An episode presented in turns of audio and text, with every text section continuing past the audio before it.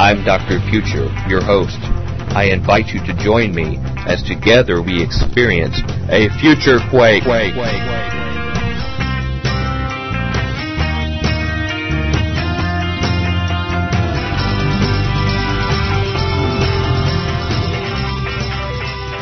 Welcome to the Future Quake Show. I'm Dr. Future. And I'm Tom Tom Tom Tom Bionic.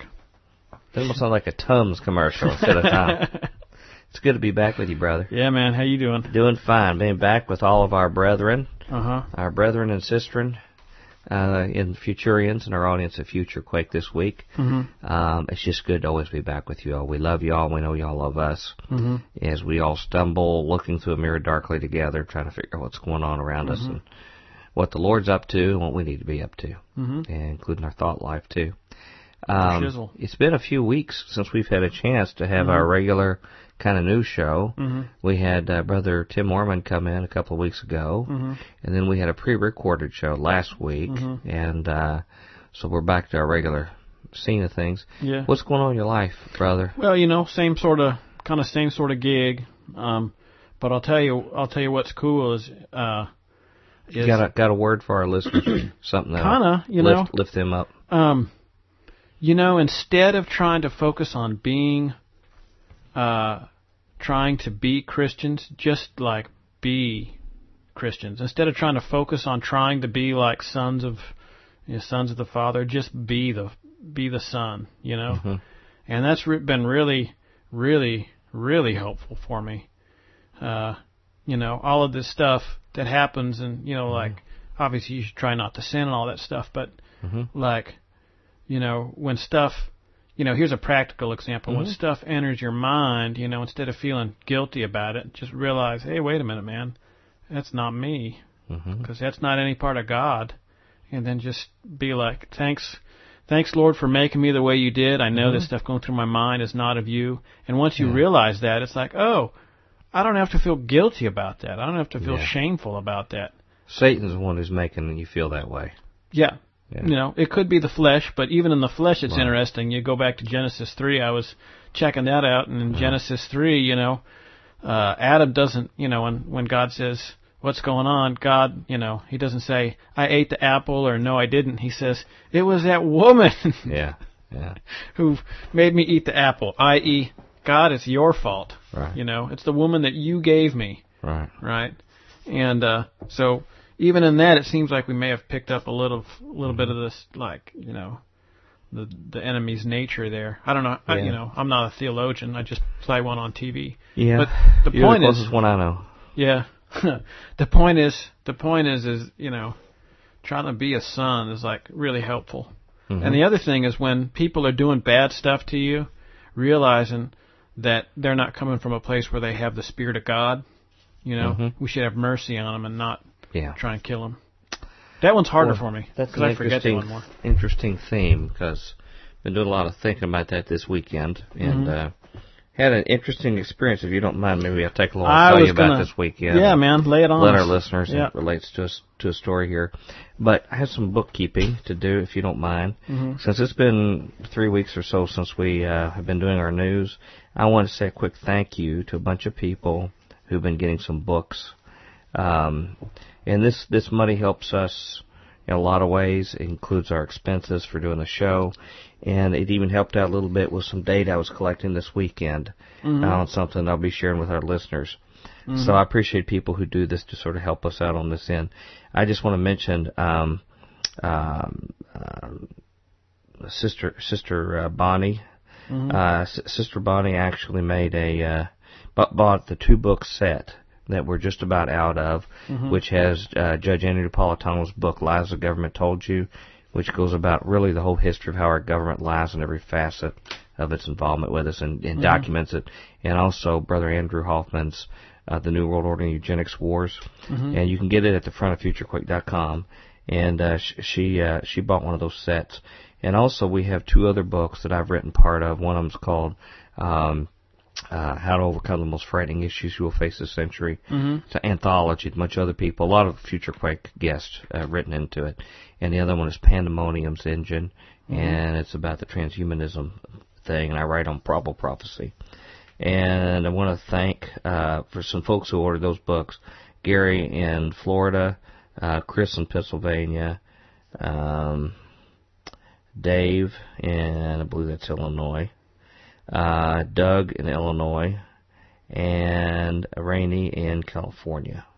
So I just want Mm-hmm. to thank you all for that very, very much for for helping support us. Those books are still available. Mm-hmm. We're about out of stickers, the Future Quake stickers. I'd like to hear back from some of you all if you like those. Uh, They're maybe cool. we get Future and Bob to make some more for us, but those are a free little gift for the time being until we're just about out, but uh, that are going in there. And uh, got word that the um, Future Congress Conference DVDs are available They be up, yo. and they've compiled them into sets on different topics that are Uh-huh. available. And the sets are like uh, one of them's on conspiracy talks, and you have one on uh, false flag terrorism in there.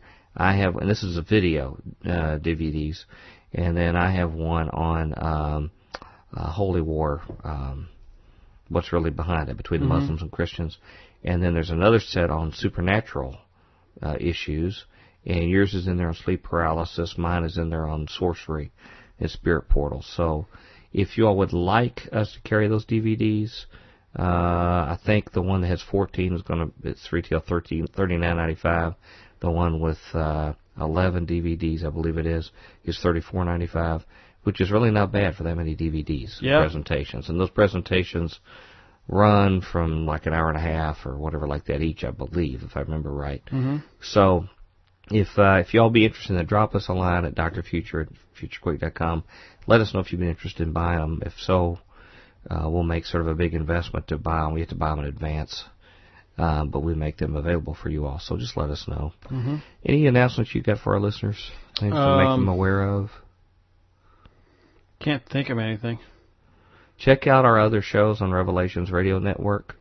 Be sure and check our other friends. Yeah. Uh, Don't hang out just here. There's lots of good people doing lots of good work. Yeah, there's a whole bunch of good shows. One shows that I've really been enjoying lately is Revelation Radio News Yeah. with uh, uh, Andrew Hoffman and Tim, and uh, that's a great show. That's that's It's really, good, man. I They was- got our sen- they got our sense of humor. It seems like uh, sometimes. well, they're just really sharp, and I was listening to them on the Future Mobile uh, coming back because I just Uh-huh. went on a trip and uh, uh, talked to you a little bit briefly in the car about it. Can I tell our listeners I was going to say you bit? keep you keep you stringing us out, bro. You got to well. Uh, bring the bacon. this weekend it was sort of a wild hair. Happened to see something on the internet at the last second Mm-hmm. and found out that they were having the Value Voter Summit this weekend. By the way, I'm Washington, glad you didn't ask me to go because I would have been like, I've got to go. Well, and then it would have been. I just yeah, figured you had to work. That's I just didn't know if you get out of work at this yeah, stage. But yeah. Anyway, but somebody who I can usually ask when I don't have to worry about work situation hmm that I can ask at the last nanosecond is Robert Hyde. Yeah, he'll be down to do whatever. So I asked Robert Hyde, and, and as always, he said, you know, sure enough. And so uh, dropped Pyro off with his grandparents in Louisville and picked up Robert Hyde and did uh, about a about a 12-hour drive over to Washington D.C. and uh, went to the uh, Value Voter Summit. Now that is the straw poll that they have that is supposed to be the consensus of the Christian community on the value voting of the Christian goody two shoe people Yes. of who they want. hmm And um, so they had all the candidates spoke there, all of them, plus a bunch of people who we sort of track and talk about on our show. hmm And um, uh, so we went there and and we could vote because we registered. You could actually vote. So uh, Robert and I placed our votes there. Uh, but the real story of it, and this is a story you won't hear in the media, but we were there watching it, was that, um, for example, when Ron Paul went to speak, there was probably, I don't know, I'd say between a thousand and two thousand people in the room. Wow. I'd say 80% of them stood to their feet when he came and spoke. And we, we didn't get in time to hear every single person, but we heard Michele Bachmann and Mitt Romney and a few others, you know, Mhm. presidential candidates. But I can tell you, Ron Paul was the only one of any of the candidates who actually talked out of the Bible about where his positions came from. Who'd have thunk it? He he actually oh, yeah, and you know he normally has zero support from the quote value voter religious right people because he doesn't like to kill people. Mhm. and that's a prerequisite for them. But um, he talked about, you, know, you, you remember in, in uh, was the book? I guess it was the book of Samuel when the people wanted a king, and God told Samuel says, "Look, Oh yeah, yeah. they're not rejecting you; they're rejecting me."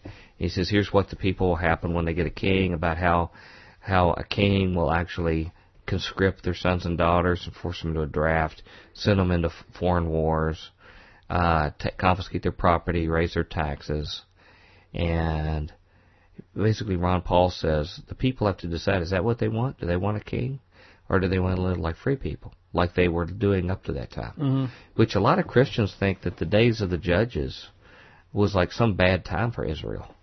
But really that was sort of the what God had planned them to live. Yeah, I mean, from a from a uh, governmental thing, that's kind of how what they were supposed to do. You know, the the Israelites just didn't Yeah. take them up on it. I mean, somebody c- you could say, well, eventually we knew King David had to come along and Jesus would come from that. Okay, so I mean, we knew it was going to happen, but the fact is God did not promote a king for Israel. And, and he he was more of a libertarian lifestyle where they had tribal government and they're supposed to do their own things. The only times they even needed to do centralized action was for war, hmm and that was because they disobeyed God. When they disobeyed God and Midianites or somebody come, you know, persecute them, then they'd have to to do that. Mhm. But anyway, he spoke from that. He talked about the New Testament, about uh, what Jesus meant by the golden rule, and about doing to others as you'd have them do unto you. And he says our Unique. government should, yeah, yeah. And and the the old guard people there just didn't know how to handle any of that. But it was just like I said, about 80% of people stood up every time he was making these points, and you can probably find it on YouTube somewhere. I'd recommend people go listen to it. Mhm. If you're on the fence about a guy like this, about well, does he really show Christian values? Well, he's a guy who actually went through the Bible to talk about where he where he came from. But now here's the interesting thing. Um, they had little booths set up. Okay, hmm most of the booths were things about Sharia law, how they had to stop it. There's a big conference on Sharia law in Nashville, by the way, in a few weeks. If you're not doing anything, all the big name people are going to be there. Pamela Geller, a bunch of other ones. So, um, anyway, um, but that was, you know, in fact, of the young people there, all the young people seemed to only stand up with Ron Paul Yeah. and there was only a handful of other young people, and they were affiliated with Liberty University. They were around the Liberty University booth, and you know, we're trying to get into the different, you know, major groups. Like Family Research Council ran this. This is their Okay. baby running Yeah. it. But now the interesting thing that happened, Robert Hyde and I were coming down in the morning in the elevator, and it was just he and I and some guy who turned out to be one of the top big wigs in Family Research Council. In fact, he was chairing one of the sessions we saw later. hmm Well, I asked him in the elevator. I said, um, "So what's the big story this weekend at at this?" Because you know they're doing a straw poll and they're going to announce who they endorse. He says, "Well," he looked real worried. He says, "Looks like Ron Paul has a lot of people here for him here," and he was all worried looking about it. I said, "Well, how do you think he's going to do in a straw poll?" And he says, "Well," he says, "I'm afraid he might actually win it." And uh, I said, "Well." well, what do you think would be the significance or ramifications of that? And he says, I don't know. He said, but we're having meetings right now, and we're trying to figure out how we can spin this for the media. Bearing false witness. Da, da, da, That's what that is, isn't it? Yeah. For Christian Christian people, Christian organization, you're trying to deceive the public and make something to look like something it's not. I mean, that's that's bearing false witness. Um, yeah. I mean, it depends on how far they spin it, but yeah. But it's still they're trying to make it something other than what it obviously was and what we witnessed there. Yeah, I noticed. I noticed when I did a search on it, it was awful hard to come up with any info on uh, value voters. In fact, let me try that again. Well, I've got a story. I've got a story I can read on it. I can tell you, but and it's disturbing. But um, I talked to a few people there, and uh, they didn't. They didn't really have any of the basics down. They didn't understand anything about finance. They talked about how much everybody was wowed by Herman Cain's speech in the 999 plan. And I was talking to one of the ladies. Nine. It sounds like Yeah, turn it upside, well, turn it upside down. Um, but uh, uh, this lady was like one of the main reporters that was covering it, you know, for a Christian organization. Uh-huh. And uh, she says, "Yeah, that's really, really great." And I says, "Well, wouldn't that do a huge increase on the poor? Because they'd be paying a flat 9% tax plus another 9% sales tax, which is a lot more than they pay now. I said, now the, the big business will go down from like 33% to 9%, but this is what, what the other folk will pay. And it just didn't compute with her. She says, well, they just told us that it would be better. And she said, what, what, what they, what they say is, she says, the more money you give the rich and more you tax the poor, the better it is for the poor. Only, only when you're way out on the edge of the Laffer curve. Not in the United States. Yeah. Well, that's that's what her that's what their theory was is that wow. if you gave a big break to the rich, that that would actually be helping the poor, and uh, so it was fascinating to talk to folk about what was going on. But I think it it really showed the beginning of the end of this right wing coalition. People who I had admired years ago, because they're so out of touch with the people that were there, mm-hmm. that, that they were willing to sort of disguise and twist. And I have a story that they put it in writing what they did. Um, Is it that one he forwarded to me? Yeah. Oh if you gosh. don't mind, I'd like to share it with our yeah, listeners. That's but, a heavy uh, one. Not uh, in a good way, but heavy yeah. because it's like so but deceptive. It, it, I couldn't sleep all weekend. Uh-huh. I was so well. It was a lot of things. A ton of You driving. never can sleep. As soon as you get out one step away from your bed, it's no, like, that's not true. oh That's not- my gosh, That's can't not true. sleep. Uh, but yeah, I haven't been feeling well because of sinus problems. But Mhm. but I was just disturbed, and I think it's because I just see the church so out of touch. And this story I share will actually show that further. But anyway, that's enough of that. If you'd rather go on and do your story with yours, go on and No, no, jump no, in. no. I, why don't you start with an intro like that? Do you want me just sort of I'll close on this and I'll drop it? Well, I mean, this? well, you know, however you want to do it. Well, this You're- I you're got. interesting. I've got something here, which is a a report from somebody who she sort of sees herself as sort of big in in the right wing uh, religious right Mhm. uh, blogger on it. But she embedded in here the story that CBS News reported, and this was after again what I told you I witnessed there at the meeting, which it was just overwhelming Ron Paul people, Yeah. eighty percent in the room, wonderful people. Robert and I met a couple of them, you know. Um, Any future Quake fans?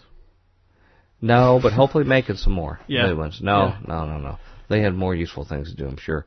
Uh, it says here this this came from um, CBS News. Value voter straw poll organizers suggest a fix in want Ron Paul's win. Rep- Representative Ron Paul scored a decisive victory Saturday in a mock presidential election at the Value Voter Summit, trouncing fellow Texan Rick Perry.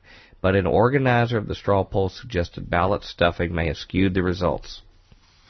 Okay, it says in a press conference following the announcement of the straw poll results at the annual Washington gathering of social conservatives. Now, this is the first time I've ever seen them do this. Mhm. Family Research Council President Tony Perkins all but dismissed the results as irrelevant, citing 600 people who registered Saturday morning and, as he said, left after Ron Paul spoke. Which, if that was true, now he doesn't know if they left or not. How was he going to know? But even if that was true, that was all within the rules. People were coming and going all the time, Mhm. but they could stay. Okay, it says a total of 1,983 ballots were cast. You do the math, Perkins said. So, he has some problem with Ron Paul people who come and vote. I, I don't know what that problem is.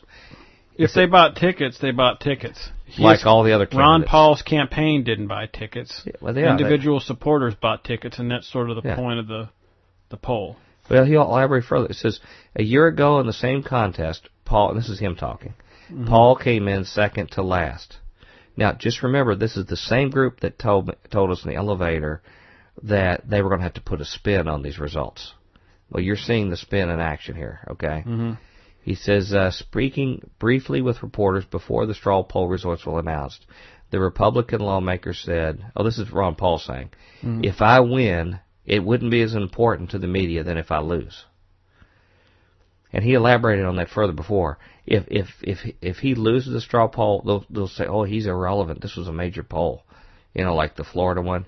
Yeah. But the ones where he wins, they say, "Oh, those are irrelevant." Just like Family Research Council, because he won the California straw poll, Yeah. Texas straw poll. They say, "Oh, well, that that that doesn't mean anything," you know. Um, and, and I, re- regardless who it is, Ron Paul could be anybody. The religious the religious right wing conservative people are in this. It's all distorting it even for their fellow Christians.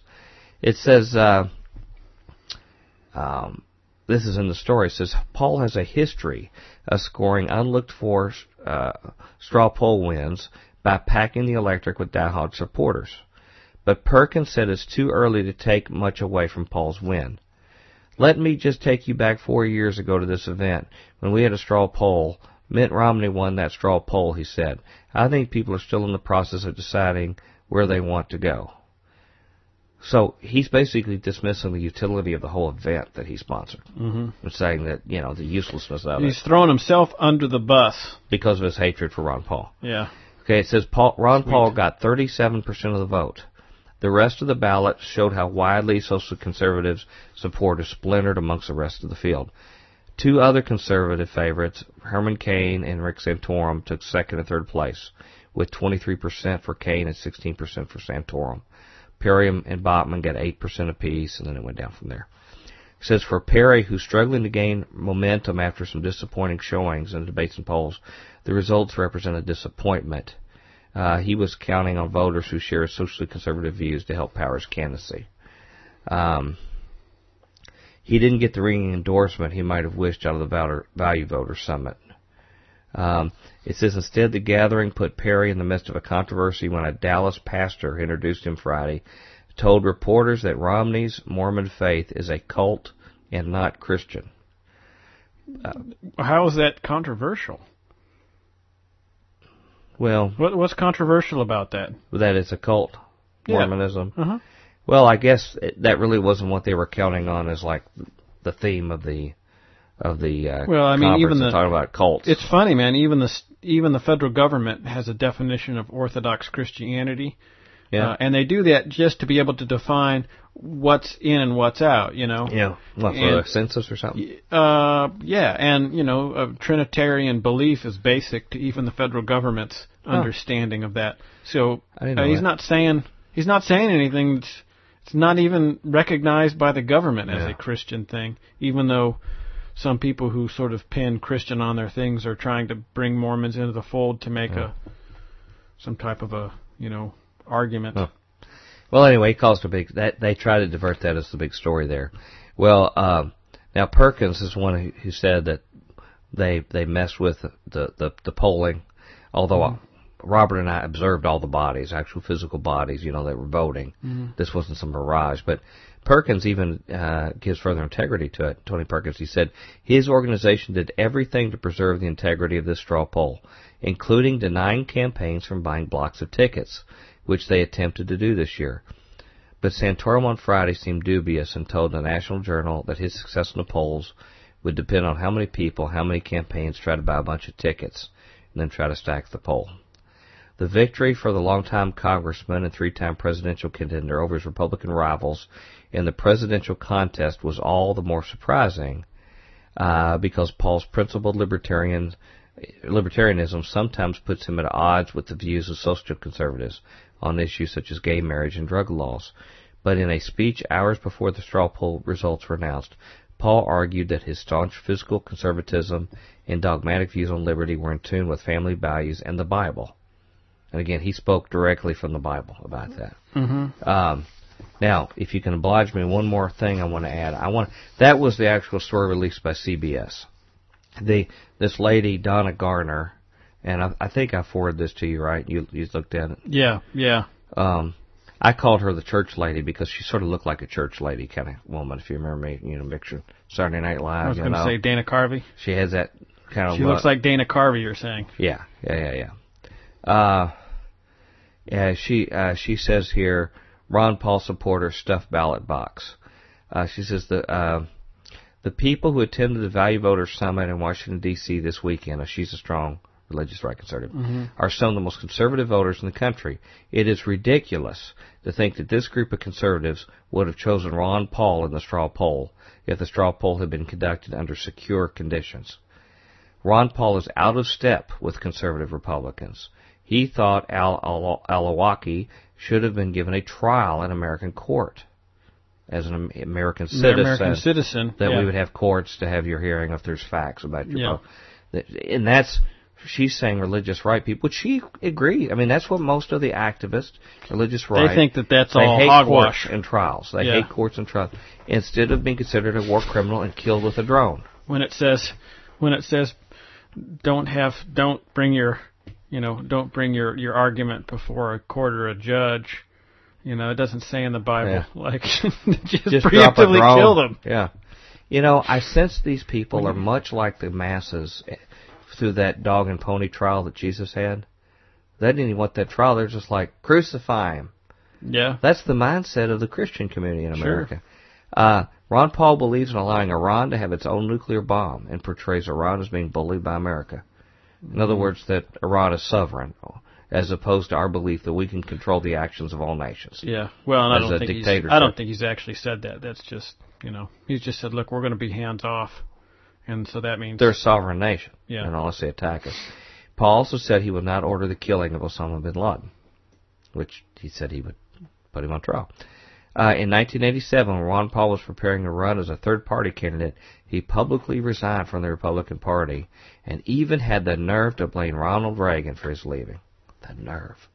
Ron Paul teamed up with far left-wing liberal homosexual Congressman Barney Frank to support the federal legalization of marijuana.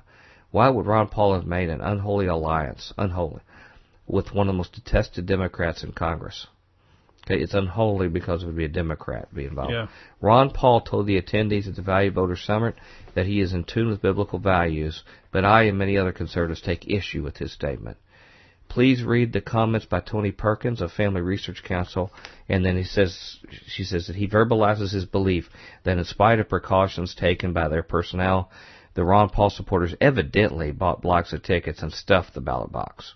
It was ludicrous for anyone to think that Ron Paul could have won the Value Voters straw poll fair and square.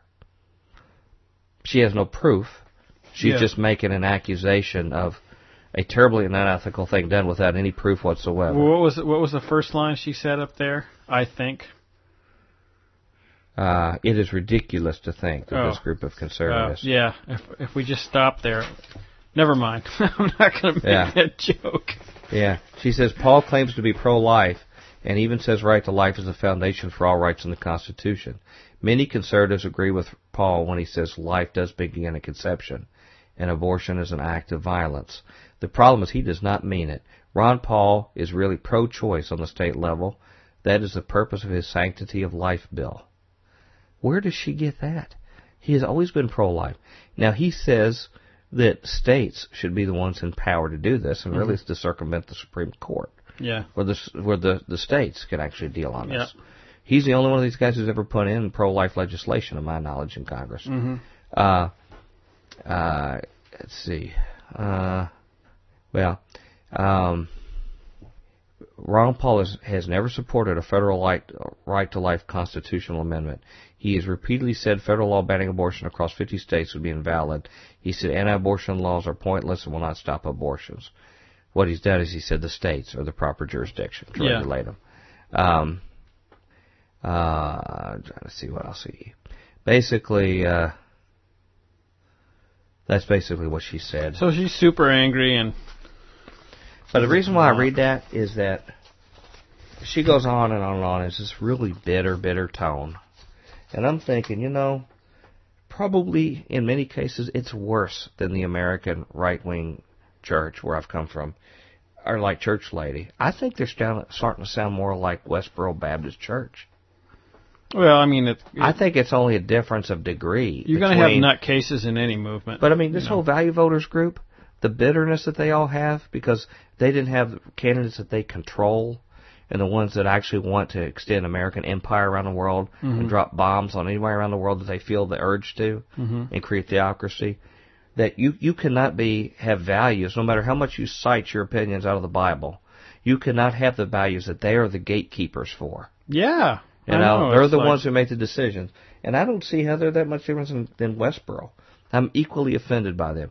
Now, they have not gotten where they say bad things for veterans that die because they, they love war, so, you know, they love the warriors, so, so they don't do that. But aside from that, this same kind of tone, I can understand where people are outside the church, outside of, you know, the Christian communion, of faith, Yeah. look at this kind of stuff and say, why would I want to be a part of that? Yeah. I don't. I don't know why this is like bitterness. such a big revelation to you.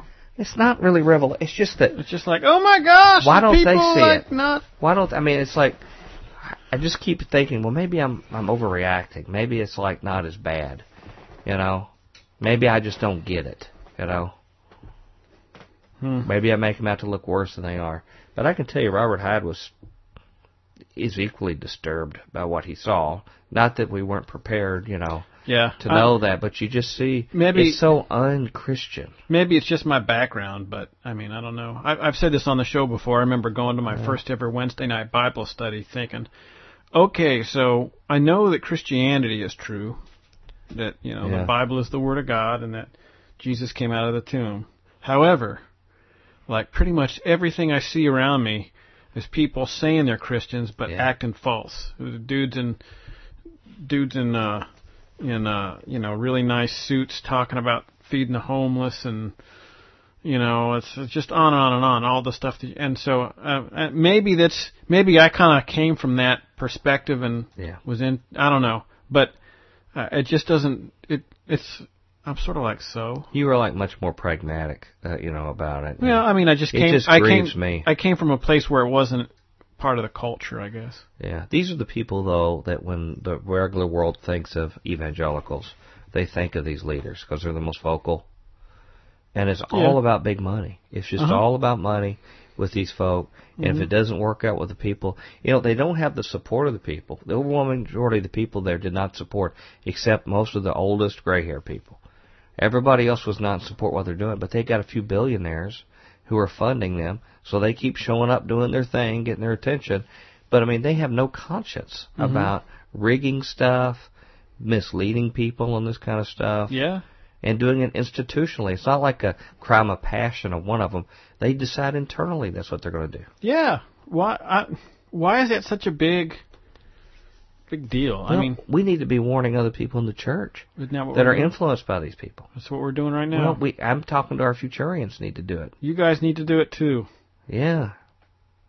Don't be listeners of the future, but doers all, uh, as well. Of course, I know y'all get kicked in the head from what I hear from you all at your churches.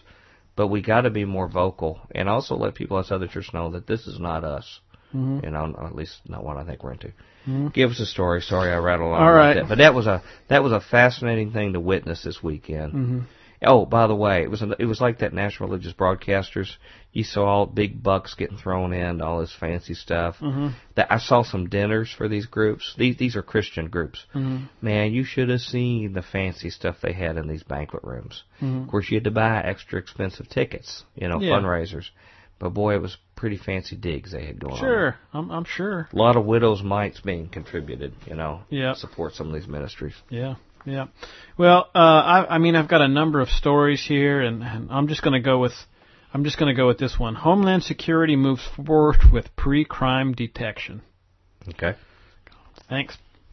Uh, an internal U.S. Department of Homeland Security document indicates that a controversial program designed to predict whether a person will commit a crime is already being tested on some members of the public voluntarily, a C- CNET has learned. If this sounds a bit like Tom Cruise uh, in the movie called Minority Report or the CBS drama Person of Interest, it is. But where Minority Report author Philip K. Dick enlists psychics to predict crimes, DHS is betting on algorithms. It's building a prototype screening facility that it hopes will use factors such as ethnicity, gender, breathing, and heart rate to detect cues indi- indicative of malintent. The latest developments, which reveal efforts to collect, process, or retain information on public, members of the public, came to light through an internal DHS document obtained under open government laws by the Electronic Privacy Information Center. DHS calls it pre-crime uh, calls its pre-crime system Future Attributive Screening Technology, or FAST. If it were deployed against the public, it would be very problematic. Well, who else are they going to deploy it against? Right. uh, says Ginger McCall, Open Government Counsel at EPIC, a nonprofit group in Washington, D.C. Um, it's unclear why the June 2010 DHS document specified that information is currently collected or retained on members of the public as part of FAST, and a department representative declined to answer questions that CNET posed two days ago. Let me repeat that. It's unclear why the June 2010 DHS document, and it has a PDF link there, specified that information is currently collected or retained on members of, quote, the public, unquote, as part of FAST, and a department representative uh, declined to answer questions that CNET posed two days ago. Elsewhere in the document, FAST program manager Robert Middleton Jr. refers to a limited initial trial using DHS employees as test subjects. Middleton says that FAST sensors will non-intrusively collect video images, audio recordings, and physio- psychophysiological measurements from the employees, with a subgroup of employees singled out with their permission for more rigorous evaluation. Um, and it just kind of goes on and on uh, about that. It's, you know, they're doing all sorts of wacky stuff. Um, oh, uh, here's an update that was just posted. Uh, update. Um, a Homeland Security spokesman has just provided this additional statement to CNET. The FAST program is entirely voluntary and does not store any personally identifiable information from partic- participants once the experiment is completed. The system is not designed to capture or store uh, personally identifiable information. Any information that is gathered is stored under an anonymous identifier and is only available to DHS's aggregated performance data. It is gathered when people sign up as volunteers, not by the FAST system. So anyway, they're they're doing it, but mm-hmm. they seem to be in a in a memo in 2010 that says that they were collecting data on people already from the public, hmm. and uh, they won't touch that one with a 10 foot pole. So, hmm. what do you think is the significance of that? Oh, I'm sure it's very minor you know, no big deal. They actually, well, the significance obviously is it seems that Homeland Security is now moving forward with a minority report style system to um, assess whether or not you're a criminal before you actually commit a criminal act. Okay. You think we could be pre-screened? You and I could. I, I already know down. that I was pre-screened because I got like a credit card in the mail. I said that. okay. wow. Yeah, you're a pretty fancy. exclusive club. Yeah. Yeah, actually, it'll be an air club for me. It's too it's too bad, man. It's well that and the jelly club of the month. I didn't know there was a jelly club. Oh yeah, uh, it's tough, man, because you know, you know, like there's the answer to all of my problems: massive debt. Yeah. Fortunately, I'm debt free, so it's like praise the Lord. Yeah. Yeah. There you have it. Uh, this. Did you hear the news? This is just a occurred just a couple of hours before we began recording this show. It's mm-hmm. going to be old news for our listeners by the time they hear this. But mm-hmm. did you hear about the the supposed uh, terror bust, Iranian terror bust that they did few no. hours ago and announced? No. Well, let me let me explain it to you instead of you looking on your computer here. Okay.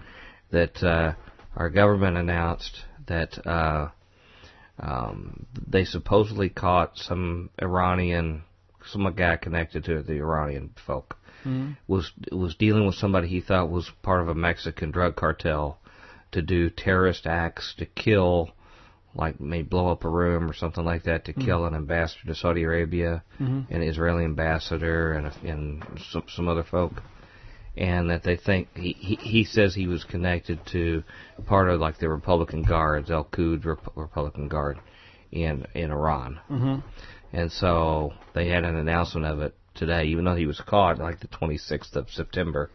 And uh, they're saying that you know this is a provocation, an act of war that that Iran's doing. And so now they're debating on what they're going to do. Of course, people will know more by the time they hear this show, but that just came out this afternoon. So it's interesting. Uh, so, hmm. And one thing that no, I checked all the different like the the news uh, wires and cable news. One thing nobody is asking is, and, and by the way, the Iranian government has come out and denied that they had anything to do with it, and nobody's believing them. But nobody seems to ask why would the Iranian government want to do this? How would this further their aims to to do these things, blowing up an American soil these particular figures? if they were behind it. Because they hate our freedom. Yeah, and just blowing up some people that would cause us to bomb them in the Stone Age would further their interest in their Yeah. aims. They hate our freedom. I mean, what, what, why would that make any sense unless they're complete buffoons? Would they want to do that? Now, if we look at history, we could see agents of other countries who may be concerned with them, that it would behoove them to, you know, lead these kind of acts, make sure they happen through proxies, and blame it on the Iranians. Mm-hmm. And in fact, this guy just says, well, yeah, well, the guy was one of the Iranian agents that said, you know, was doing it on their behalf. This guy could be like a Lee Harvey Oswald. H- how could he know he was dealing with the Iranians? Mm-hmm. And it made me think of the Lavon affair or Operation Susanna, Yeah. where the Israeli agents went down and basically portrayed themselves as being Egyptian agents to blow up American and Egyptian targets Mhm. in Egypt to blame it on the Egyptians. That's that's a typical that's a typical uh, false flag thing. You know, that makes sense. Ehud Barak, Yeah. like dressed as a woman, to to rub out a Palestinian guy in Syria. You're not kidding me. I'm not kidding you. Ehud Barak Barak. dressed as a as a female prostitute, and uh, uh, had a concealed weapon and Yeah. met with them, and they. That was it.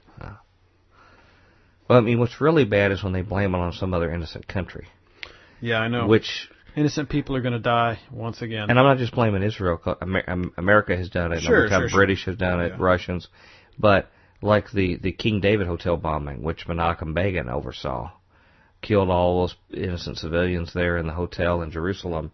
They were dressed as Arabs. They went in there as them, and they thought they knew that was going. But what's common when you have a patsy, like with that Oswald guy or something like that, he thinks he's dealing. I mean, he may be like an extremist, the guy, and the people who are working with him sort of let him in and tell him that he's dealing with somebody in, in a government he supports, like Iran or something. Mhm. But he has no idea if that's really an Iranian group. I mean, a Mossad group or any other intelligence agency could pretend to be Iranian agents dealing with him, Mhm. and they use a guy like that as a patsy. Yeah. But nobody's even broached that as a possibility. assuming assuming yeah assuming people the people who telling us telling us this are even being uh, vaguely honest they might very well be in on the whole thing Well, you know, and, and maybe our listeners will know more by the time they, they watch this, but I would just caution them to be extremely cautious about believing what they hear and and on a bunch of different levels. And I'm sure there's a lot of intelligence agents in, in, on our side that are just taking what they get and they're true blue and trying to support it. But you don't have to have everybody on board in a conspiracy like this. All you have to have is a few people. And in fact, even the guy who they said, see, they, it's like one of those sting operations. mm-hmm. There was an FBI agent pretending to be one of the cartel people, and that's where they knew it. No, nothing was harmed, nothing was sent, you know, nothing was there. But there was some guy that contacted him that said that they'd be a conduit to get that stuff to them. Now, who that guy really was in the past, when that's happened in the U.S., it's been FBI agents doing it, and the FBI was in a sting operation doing it. So. yeah i got a, I got a oops i got a really interesting story about that if we get to it Well, do you i mean do you want to read that? If not, I'm going to talk about it. NATO preparing for new war. So. well this one's this one's kind of long did you just read one no, who's I was next? just giving you a little news update because I don't know if you heard it at work. no i didn't that's interesting that's Yeah. very interesting it sounds i mean certainly sounds like it's got all the hallmarks of a false flag attack And they're all on the news. They're all saying basically, we got to go in. Why? Because of one dude? Yeah, Yeah, we got to go in. We got to teach them a lesson. It's sad. And so it's mission accomplished. And you know, the one well, I'd say there's two countries that would really like to see us go take Iran out on their behalf. Saudi Arabia and Israel. In Israel, yeah, Yeah. Saudi Arabia and Israel. And on paper, they act like they're mortal enemies, but behind closed doors, they often work together. Saudi Arabia and Israel. Yeah, Hmm. yeah, Interesting. to ba- to battle. Now that's the government of Saudi Arabia. The Wahhabis don't like Israel, but No, the Wahhabis don't like the government of Saudi Arabia either. right, and they all don't like the Shiites of Iran. So Yeah. They have a public persona, and I'm talking about the Arabs and Israel both, and then it's a completely different thing with them all behind closed doors. Hmm. So Yeah. if you want to le- read a story, you can. If not, I'll talk about a war coming. Oh, Another something different all right. with NATO. This is from Daniel Hopsicker, Okay, heard of him. Mad Cow Productions. Michael Brassington sentenced to prison. Michael Brassington was sentenced in a packed federal courtroom in New York, in Newark, New Jersey, last week for the spectacular crash of one of his company's jets at uh, Teterboro Airport outside New York City in early February of 2005.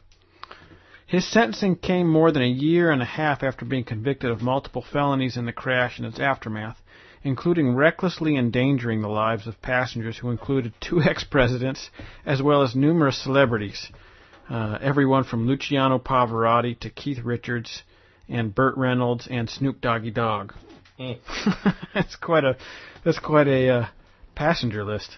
Yeah. Um, Brassington's Platinum Jet, an aviation charter company uh, operated out of operating out of Fort Lauderdale, Florida, was illegally operating a Bombardier Challenger 600 luxury jet, which failed to take off before hurtling past the end of a runway at 200 miles an hour, plowing through an airport perimeter fence, and then plunging across a six-lane highway during the height of morning rush hour.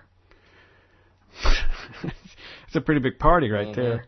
The 10 ton plane's wings swept like a scythe across the tops of cars on the highway, nearly decapitating. Uh, in an instant of never to be forgotten panic and stunned di- disbelief, several drivers and passengers on their way to work. One suffered permanent brain, damage, a number received crippling inju- injuries. The jet finally embedded itself in a fireball inside a clothing warehouse across the street where there were numerous burn victims. Uh, yet not until three years later, right after the Bush administration left office, was Brassington charged. His remarkable, quote, good luck, unquote, with U.S. authorities would hold during his sentencing. Found guilty of multiple felony counts, it garnered him a featherlight sentence. As the smoke clears, questions remain. Uh, had Brassington or his lawyers achieved his this extremely favorable outcome on their own? uh, or had somebody arranged it? And just who is Michael Francis Brassington anyway? Um, moving on down the story here. An officer and a gentleman, after a five week trial, a jury found Brassington guilty of conspiracy, seven counts of lying to federal investigators, and, in the most serious account, with a sentence of up to 20 years, endangering the safety of an aircraft and its passenger. Uh, a half dozen managers and employees of Platinum Jet uh, they were also charged, but they dropped pleas. Um, uh, U.S. District Dennis McCavanagh said he did not believe regulatory violation caused the plane to crash, stating, I'm just not satisfied from the evidence I heard that the conduct alleged caused the plane to crash. Um, uh, so, uh, conspicuously absent from the proceedings, despite Brassington's intrigue, intriguing ties to well-known individuals, was the faintest hint that Brassington, a short, squat, swarthy pilot with big ears, had been operating on anyone's behalf but his own. Um, and he goes on here. The record of Brassington's trial contains oddities seldom seen in countries with no tradition of steel drums or midnight coups. Three days before its scheduled start, uh, his attorney filed a pretrial motion beseeching federal judge Dennis Cavanaugh to exclude testimony mentioning Brassington in connection with terrorism or New York's Joint Terrorism Task Force. Newspapers in Guyana headlined his sentencing and offered revealing commentary on his background. Brassington was known to move in fast company. Uh, these guys, Brassington's brother Paul, a co-defendant, are nephews of Peter D'Aguiar. Uh, their aunt was Peter D'Aguiar's wife. They come from a, an extremely powerful Old English Guyanese family that used to be very strong supporters of the United Force Party. Uh, they seem to have recently joined forces with, uh, this is the current president of Guyana, uh, Jagdeo. Uncle Peter, it was learned, controlled one of the three major political parties in Guyana. Uncle Pete was even no stranger to another of Brassington's uncles, uh, Uncle Sam, where America's CIA called on him for assistance with the CIA-sponsored 1968 coup in Guyana. Um, then too, there's cousin Winston. The Brassingtons are also custom, are also cousins of Winston Brassington. Uh, uh, who's a collector uh, of uh, the current president's Guyanese sort of memorabilia. Uh, cousin Winston is Guyana's Minister of Privatization, one of the most lucrative jobs in the world. Um, uh, Winston Brassington cut a $1 billion deal to sell Guyana's bauxite resources to the biggest Russian mobster in the world, uh, Oleg Deripaska.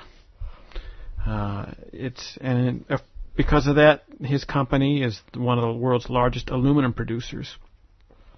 And and it goes on and on and on here. Um, but getting on to the really interesting. Yeah, stuff, what's the key part? Um, uh, there's all these letters, including one from uh, um, one from the, uh, the ambassador, the ambassador to England, and a Mhm. bunch of other people. Um, uh, it turns out Brassington's trial and sentencing is only the latest chapter in a bazaar of brazen, decade-long, uh, a brazen and decade-long prime, crime spree in the sky. Uh, in the, just the past three years, Brassington has been the target of investigations by the U.S. government, uh, Turks and Caicos, and Guyana. Um, and just to describe one incident here, uh, while returning to the U.S. from the Bahamas, Brassington got into a dust-up with a rookie U.S. Customs agent.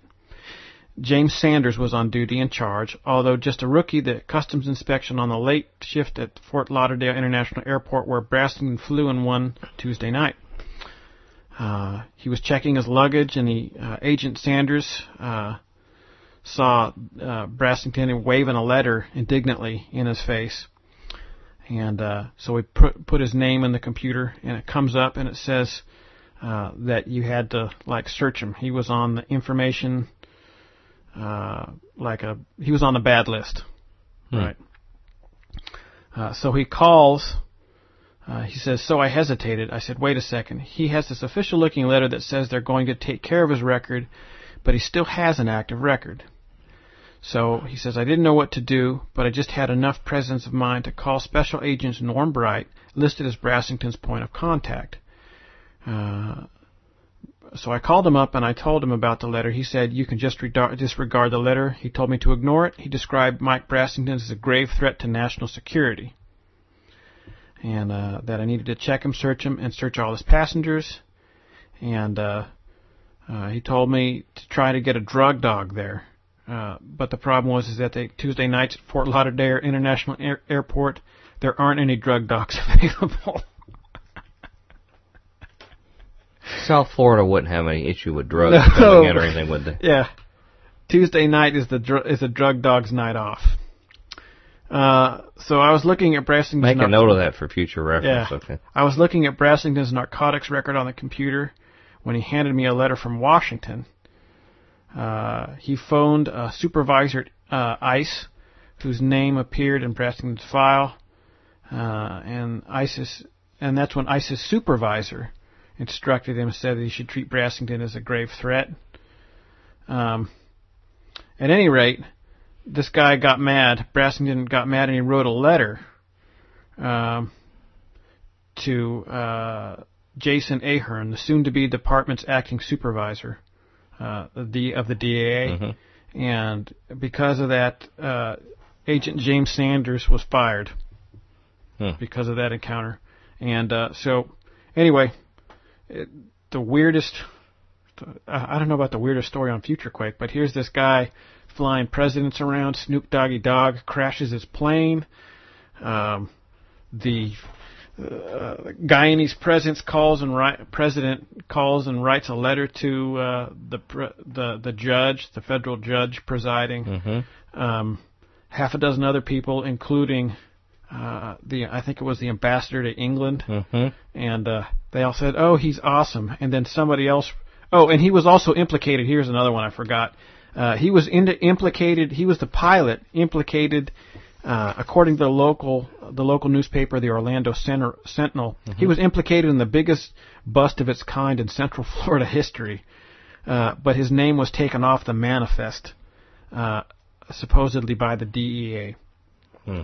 So, uh, at any rate, things can get weird, but rarely do they get that weird. Sounds like he'd be like a great future Quake guest. I'd love to get this guy on. Maybe not as distinguished. We'd have to find a way to get a phone in in prison. Yeah, that's true. Well, if we get, I was gonna say we could get uh get that congressman on in Ohio. What's his name? Uh, Traficant. yeah, James Traficant. James but I guess he's out of the hole now. He's out of Is the he out of the joint? Yeah. Yeah. That'd be great. I I bet we get some interesting info from people in prison. Yeah. Probably most of them are future Quake listeners. Yeah. They all sit around Yeah. their hour on the computer, use it. I guess most of us are unemployed, but I guess there's some of them there that are just, you know, incarcerated. You know. Yeah. Well, at least you get three squares a day in That's medical right, care. Yeah. Yeah. We to were go- joking this weekend. I saw my mom and dad, and they actually did.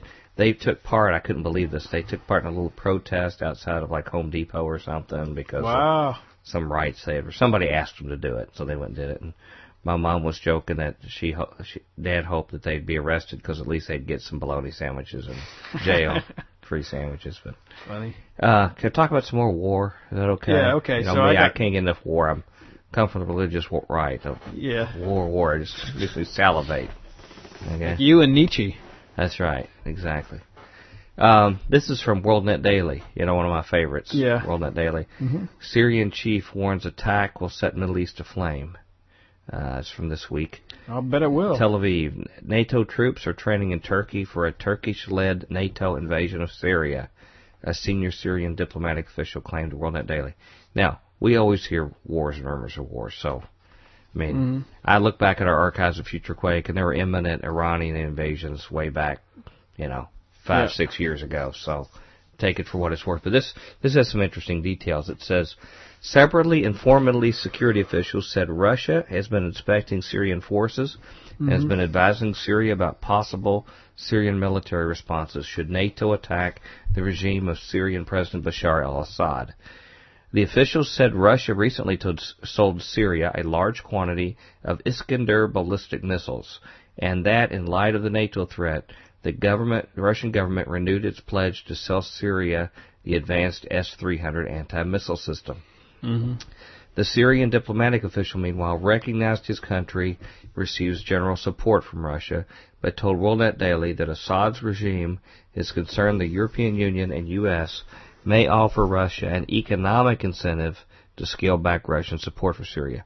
Which, you know, that's what we do. We pay everybody in the world money to do what we want, and we're like the big fool. Like we spend like drunken sailors, and everybody's willing to take a check for, it, and they think Russia will do it too. hmm But of course, that's not the government's money. That's your money and my money, taxpayer money that they do that with. hmm Um, the report comes as Assad reportedly warned yesterday that he will set the Middle East on fire if NATO forces attack his country.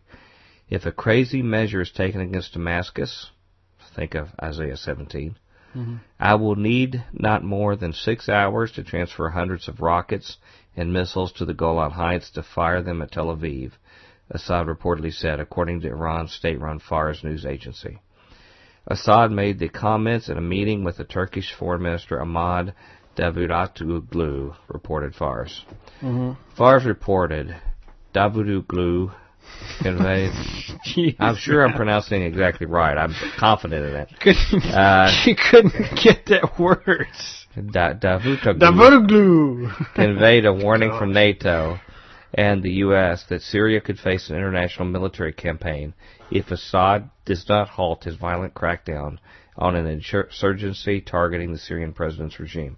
So they're using this as an excuse for yet another war we would be involved in because they don't like the way he's treating his people. hmm So it's no longer that they're a threat to the U.S. or that's some kind of remote threat. Mhm. They just do stuff internal we don't like. That's internal to them, so therefore we go invade.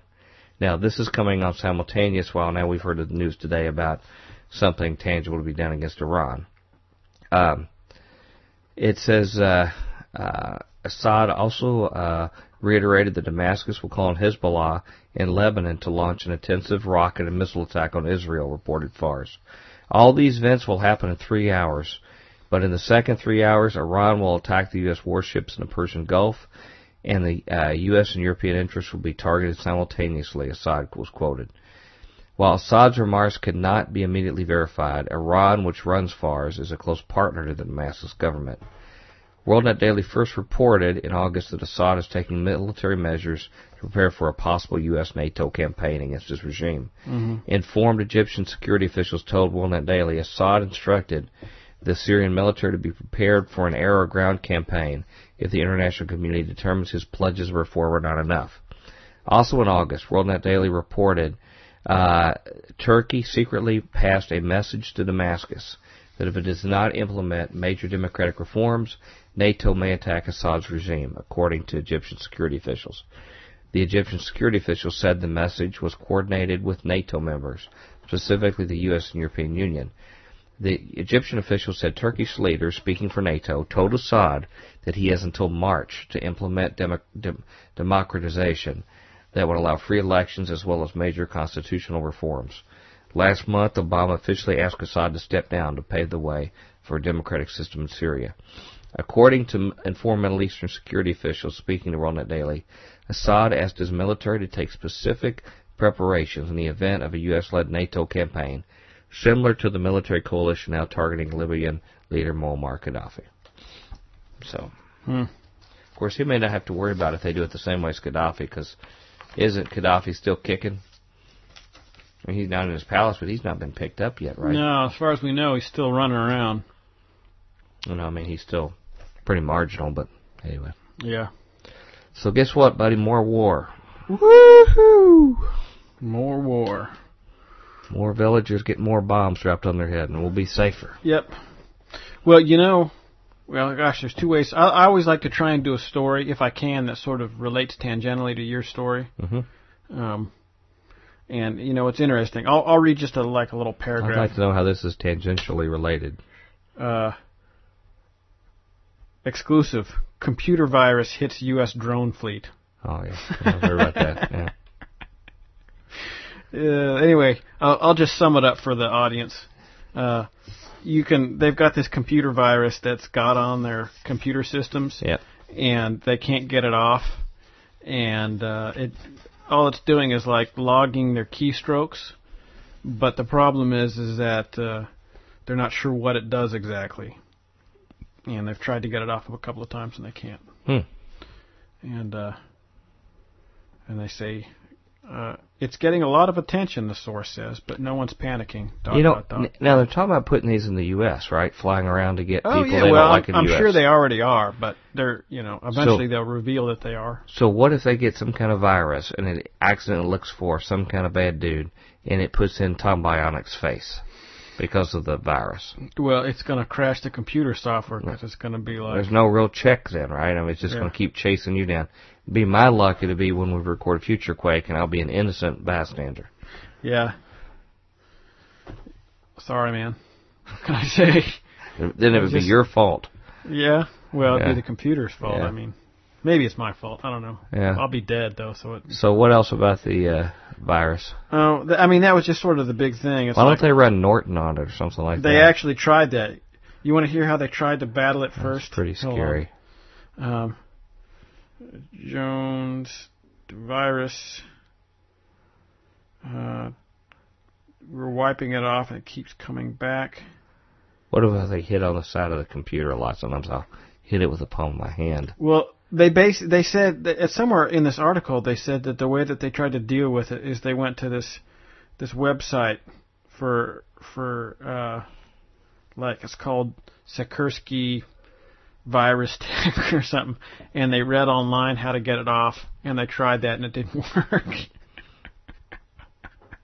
The drones re- handling deadly weapons that Yeah, come yeah, it's attack like- us. Uh, yep. It's it's they let's see. Oh, the Kaspersky security firm. At first, they followed removal instructions posted on the website of the Kaspersky security firm, but the virus kept coming back. Eventually, the technicians had to use a software tool called PC BC Wipe to completely erase the GCS internal hard drives. Oh. Yeah, that's serious. yeah.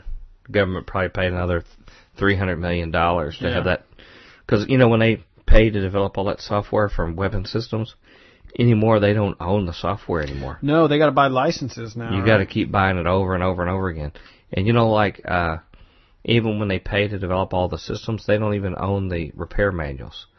They have to pay the company. They already paid all the money to build the thing. I know, isn't that ridiculous? to use repair. It was a racket. That's totally, totally a racket. So anyway, that I just wanted to get that out there because it's so ridiculous. Wow. So so so ridiculous. Speaking of drones, they were talking today about if this terror plot had gone through with Iran, that if if he had used some kind of like small bomb or something to you know kill these these ambassadors, that while getting the quote bad guy, all of these innocent bystanders would have been killed. How how heinous that could be and evil. And I'm thinking, isn't that what our drone strikes do? When they drop a hellfire or something else on them, don't they kill a lot of bystanders too around these guys? yeah, but we That's we just I say guess. it's collateral damage. Then Oh, It's it's a like, different well, word if know, we do it. Tough. Different word. But it's tough, but you know you gotta gotta break some eggs to We- make an omelet. You know, I talked about Iran, but I haven't had a chance to talk about Ahmadinejad. You know, one of the more interesting guys. Yeah. I have a picture on my computer of him kicking a soccer ball into a goal. I don't know if you knew that Was it not. a was it a weaponized soccer it ball? It was not weaponized, but it was probably something evil. But anyway, this this has got Al Qaeda in it. Okay, and this has a little ironic twist. Yeah, especially because they're not they're not Shias. Well, it says Al Qaeda calls on, on Ahmadinejad to end 911 conspiracy theories. This oh of the- yeah, yeah, yeah, yeah. This is out of the Guardian. Terrorist Organizations magazine reportedly they have their own magazine by the way, Al Qaeda says Mm-hmm. it's ridiculous for Iran's president to blame the attacks on the U.S. government. I wonder if we could make a deal with the Al Qaeda magazine to have it in our Future Quake little sales mall. and make a little cut. of like if you order these two books, you get a copy of the Al Qaeda magazine. I'm telling you what, dude. You were just talking about how you didn't want to get blowed up with a Yeah. with a drone strike. I strike. think this is a good Uh, way to if you carry that, I guarantee that You there'll be a hellfire missile coming through your front window. okay, thanks for the warning. Yeah. Okay, The Guardian says in its English language magazine, Al Qaeda has reportedly called on Iran's President Mahmoud Ahmadinejad to stop citing conspiracy theories that the U.S. was to blame behind 911.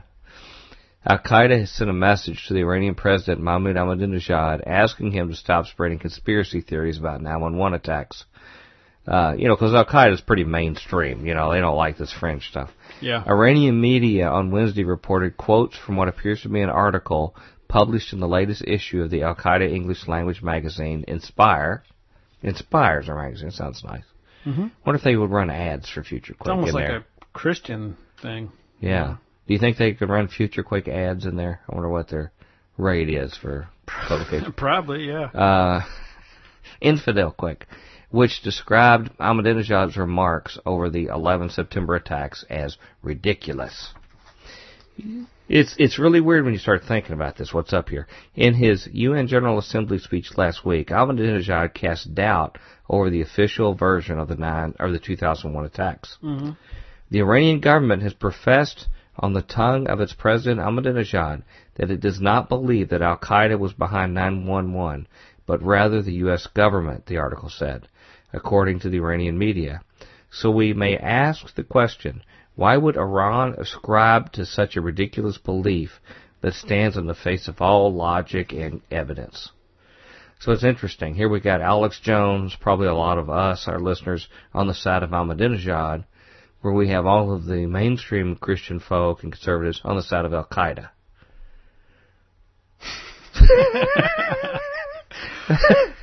Talk about Interesting. drawing some weird lines, Yeah. man. And Uh, bedfellows, yes. Yeah, okay. Um, it says, uh, Ahmadinejad sa- said in New York that the mysterious September 11th incident had been used as a pretext to attack Afghanistan and Iraq. He had also previously expressed skepticism at the U.S. version of events. Uh, by using their imperialistic media network, which is under the influence of colonialism, this is very interesting. Hmm. They threaten anyone who questions the Holocaust and the September 11 event with sanctions and military action, said Ahmadinejad. The Al Qaeda article insisted it had been behind the attacks and criticized the Iranian president for discrediting the terrorist group. For them, Al Qaeda was a competitor for the hearts and minds of the disenfranchised Muslims around the world. said the article published in the Inspire magazine. Al Qaeda succeeded in what Iran couldn't. Therefore, it was necessary for the Iranians to discredit 911, and what better way to do so? Conspiracy theories. So it's Al Qaeda versus conspiracy theories. Al Qaeda also accused Iran of hypocrisy over its anti-Americanism. Okay, so it's Al Qaeda is fighting anti-Americanism here. The article said, for Iran, anti-Americanism is merely a game of politics. It is anti-America when it suits it, and it is a collaboration with the U.S. when it suits it, as we have seen in the shameful assistance Iran gave to the U.S. in its invasion of Afghanistan and in the Shia of Iraq. Which, you know, if Iran was our friend, how come we're wanting to bomb them today, I wonder? backed by Iran, bringing the American forces into the country and welcoming them with open arms. Now, isn't American policy wonderful that we take these two bitter enemies and have made them bitter enemies of both of us? Yeah. You think we could have at least pulled it off? One of them could have been friends against the other one. No, we've gotten where they both hate us. Okay. Um, during his visit to New York, Ahmadinejad also changed his position uh, on gay people in Iran. He had previously famously said, We don't have homosexuals in Iran like you do in your country. This does not exist in our country. But according to the American news website, The Daily Beast, in a meeting with a number of journalists last week, he said, In Iran, homosexuality is seen as an ugly act. There may be some people who are homosexuals who are in touch with you, but in Iranian society they're ashamed to announce it, so they're not known. This is an act against God and His prophets but we as a government can't go out and stop people. So I mention this to show that Al Qaeda is suddenly worried that they're losing their thunder, that 911 was not done by them, mm-hmm. and, and the thing that they're most afraid of is that people could start questioning that it was not them but the American government. So th- this again makes me wonder: Is Al Qaeda who they says they are? Would they really care about this otherwise? Yeah. Or could it be? I'm, I'm sure you don't believe in false flag terrorism or the possibility that America or some other, you know, intelligence arm could be masquerading as Al Qaeda. Mm-hmm. But if they do it, the public better darn well believe that it's Al Qaeda, because it certainly wouldn't work for their false flag if people started doubting it. You know. Hmm. You got to you got to sell the American public on this. They start asking somebody else. Some heads got to roll. I read that and I thought, how strange. I remember reading I it thinking, how strange is it that it makes Al Qaeda look like a total fraud. Like it's like, like I said, it's something it's not because its main thing was not killing Americans. It was selling the world that it existed. Mm. Yeah, well, you know that's been refuted in various books and stuff. Uh, the the 2000 Cole bombing, yeah, bombing of the USS Cole. Yeah, they had to they had to invent uh, the they had to invent the terrorist network. I can't remember the author, but he during the trial they couldn't they wanted to pin it on Osama bin Laden, but they couldn't. So they yeah. the prosecutors basically had to invent the terrorist network mm-hmm. to uh, pin it back Put on a him. story together. Yeah. Just like the Reichstag fire, Uh-huh. and that's really what we had today when this Iranian thing was another Reichstag fire. You know, mm-hmm. trying to get people fired up over it. You know, mm-hmm. but uh, you know, pe- people will swallow anything if if you know if you give it to them like that. But uh, yeah, making up this whole story about who these people are is just uh, sign of the times, I guess. You got a story for us, bro? well, here's another headline I thought was interesting. came from while while while we were banding about stuff. Mhm. I clicked on Mish's website. Yeah, Greece may run out of gas in three days. yeah. Uh, there garbage is piling up in the streets of Athens, and uh, there's a general strike of trash collection. So that's why it's piling up. And uh, uh, yeah, so they're saying that's that's heavy. There's going to be no more gas in Greece. Well, let me let me uh, just mention too about on this Al Qaeda thing. Um, you know about Osama bin Laden being the guy who did 911, and uh, I'm going to just question that too. People forget that when when we wanted Osama and and supposedly that was the thing. It was supposed to. If we got him, we could we could solve this thing, this Al Qaeda thing, and Mm-hmm. Solve it and get it right. We asked the Taliban to turn him over, and the Taliban. This is before the war. Taliban said we will turn him over if we can turn him over to an international court, and you can bring your evidence of his complicity to resolve this. In other words, by um, civilized means, basically. Mm-hmm. If if you know for sure that Osama, I mean, enough to invade our country, if you have enough evidence to justify massacring our people, Mm-hmm. p- present that in a court. Show it in a court. And because they had just done that with Milosevic, if I remember correctly. Mm-hmm. So they had already had the precedent with that to do it. So it could it could be done. But no, they wouldn't do that. They rather thought that not only killing all the people over there, but having, you know, almost 10,000 of our own men killed, many, many more beyond that severely wounded and maimed, was a pref- preferable option over trying to come up with evidence that Osama bin Laden was behind this. Yeah. Conspiracy theory or not, put all that aside. Ask yourself, what is a good answer for that?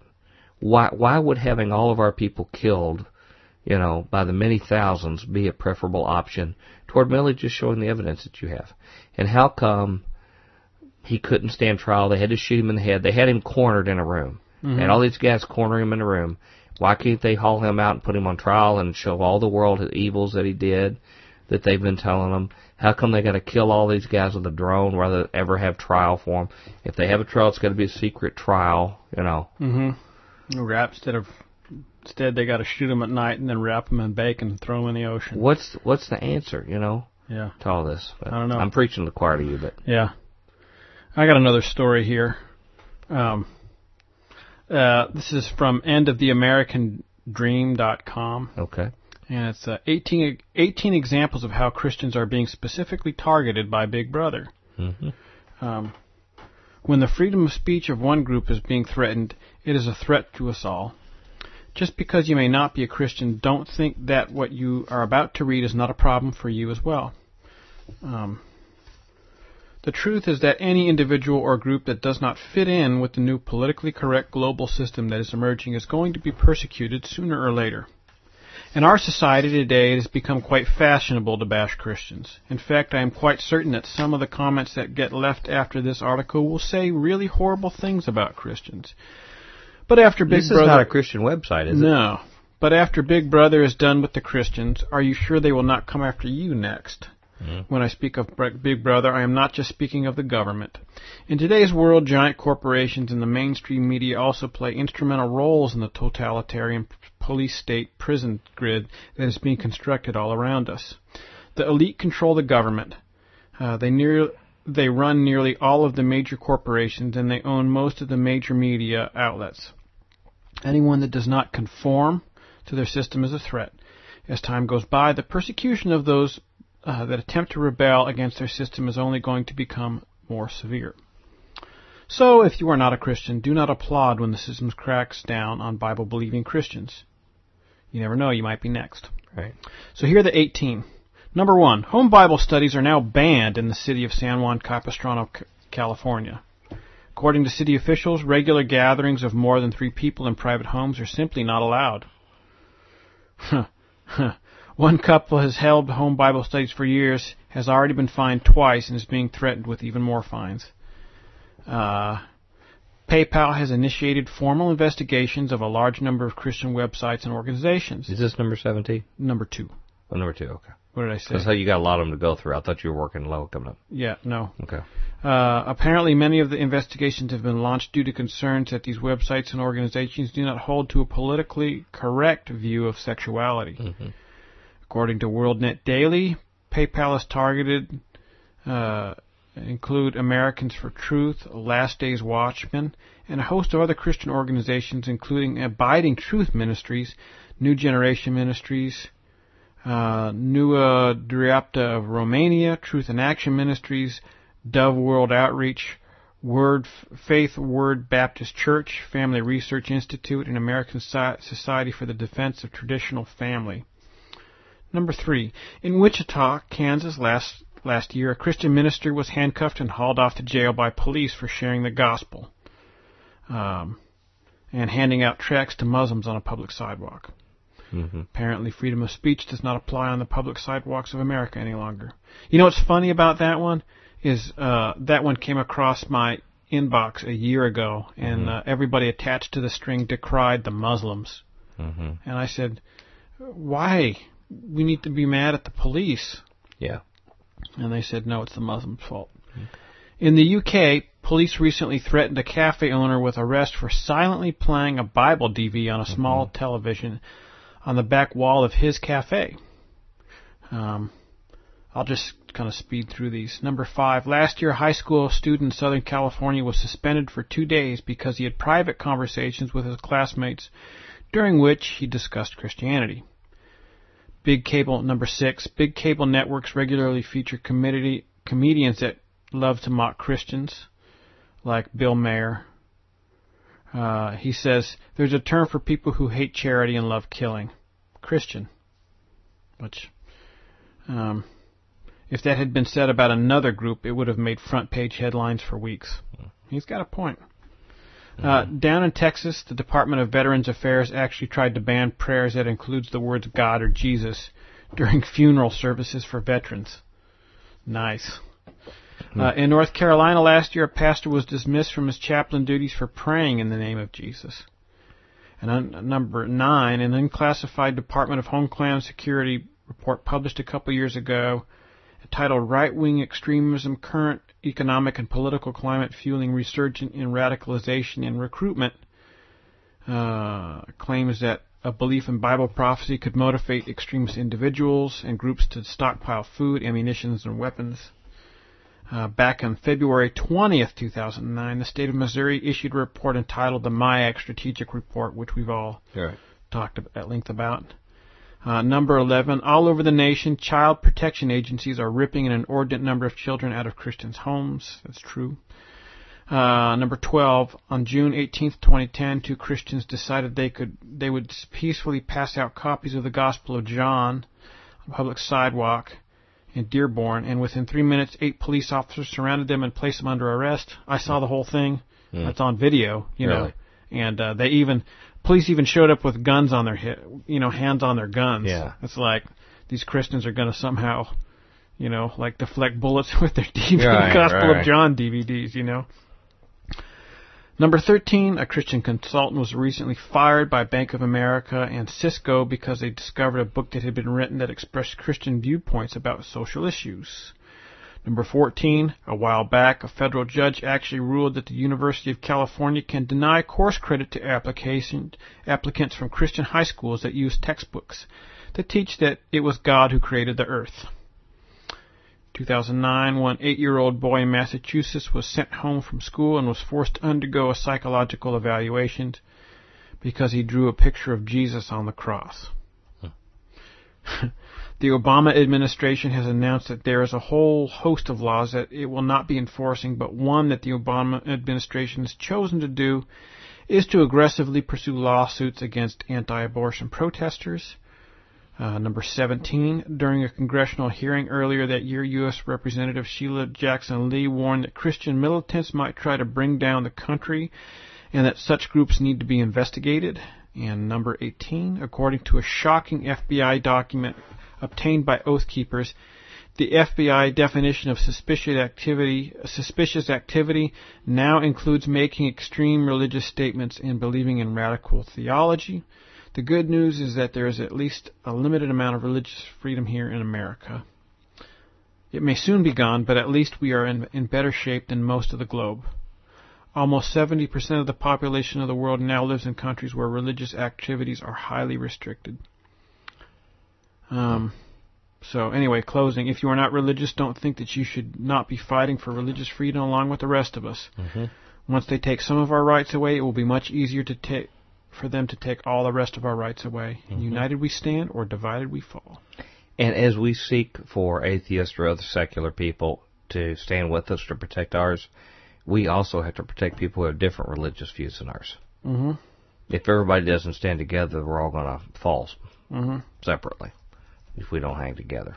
Yep. So, you know, it's ironic too. Those stories you read, a common theme was it was some kind of small time individual trying to reach out in evangelical stuff on the street that they go crack. Whereas we've got large religious institutions, Christian, Muslim, others, who are actually talking about war, talking about large scale actions against people, you know, and trying to get major laws, trying to restrict each other, and they don't touch them.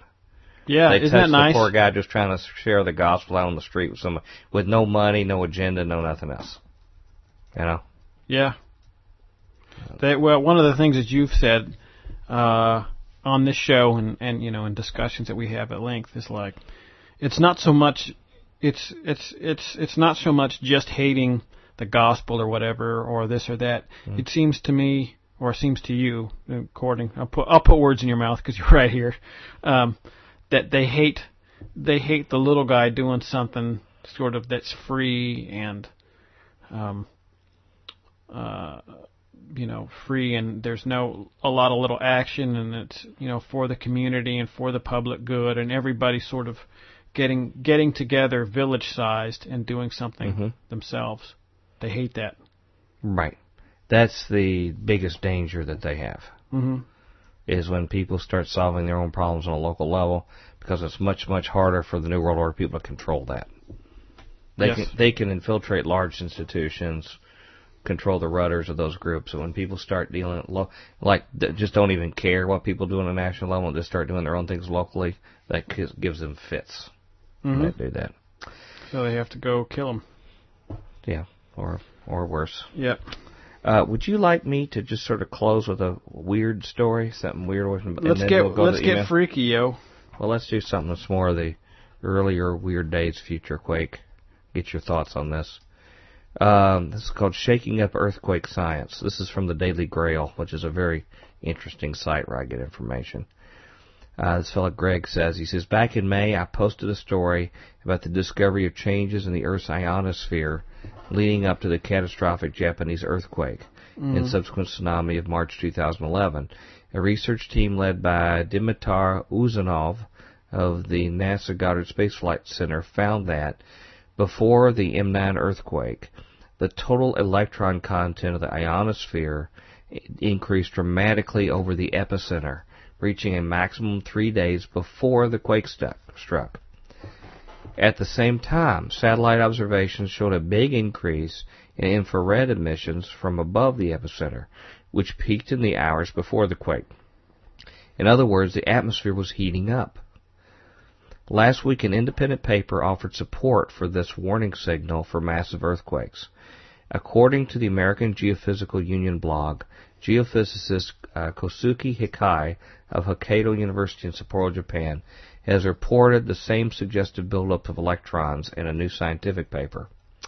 He says the claim that earthquakes are inherently unpredictable may not be true, at least for M9 or magnitude 9 class earthquakes. Heki writes in an article accepted for publication in Geophysical Research Letters, a journal of the American Geophysical Union.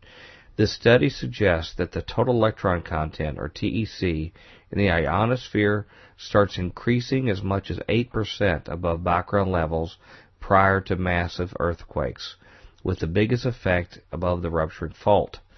The electron buildup before the Earth Japan earthquake started 40 minutes before disaster struck. Hmm. Days after the devastating magnitude 9 Tohoku-oki earthquake struck Japan, Heki downloaded data from satellites that are part of the GPS Earth Observation Network.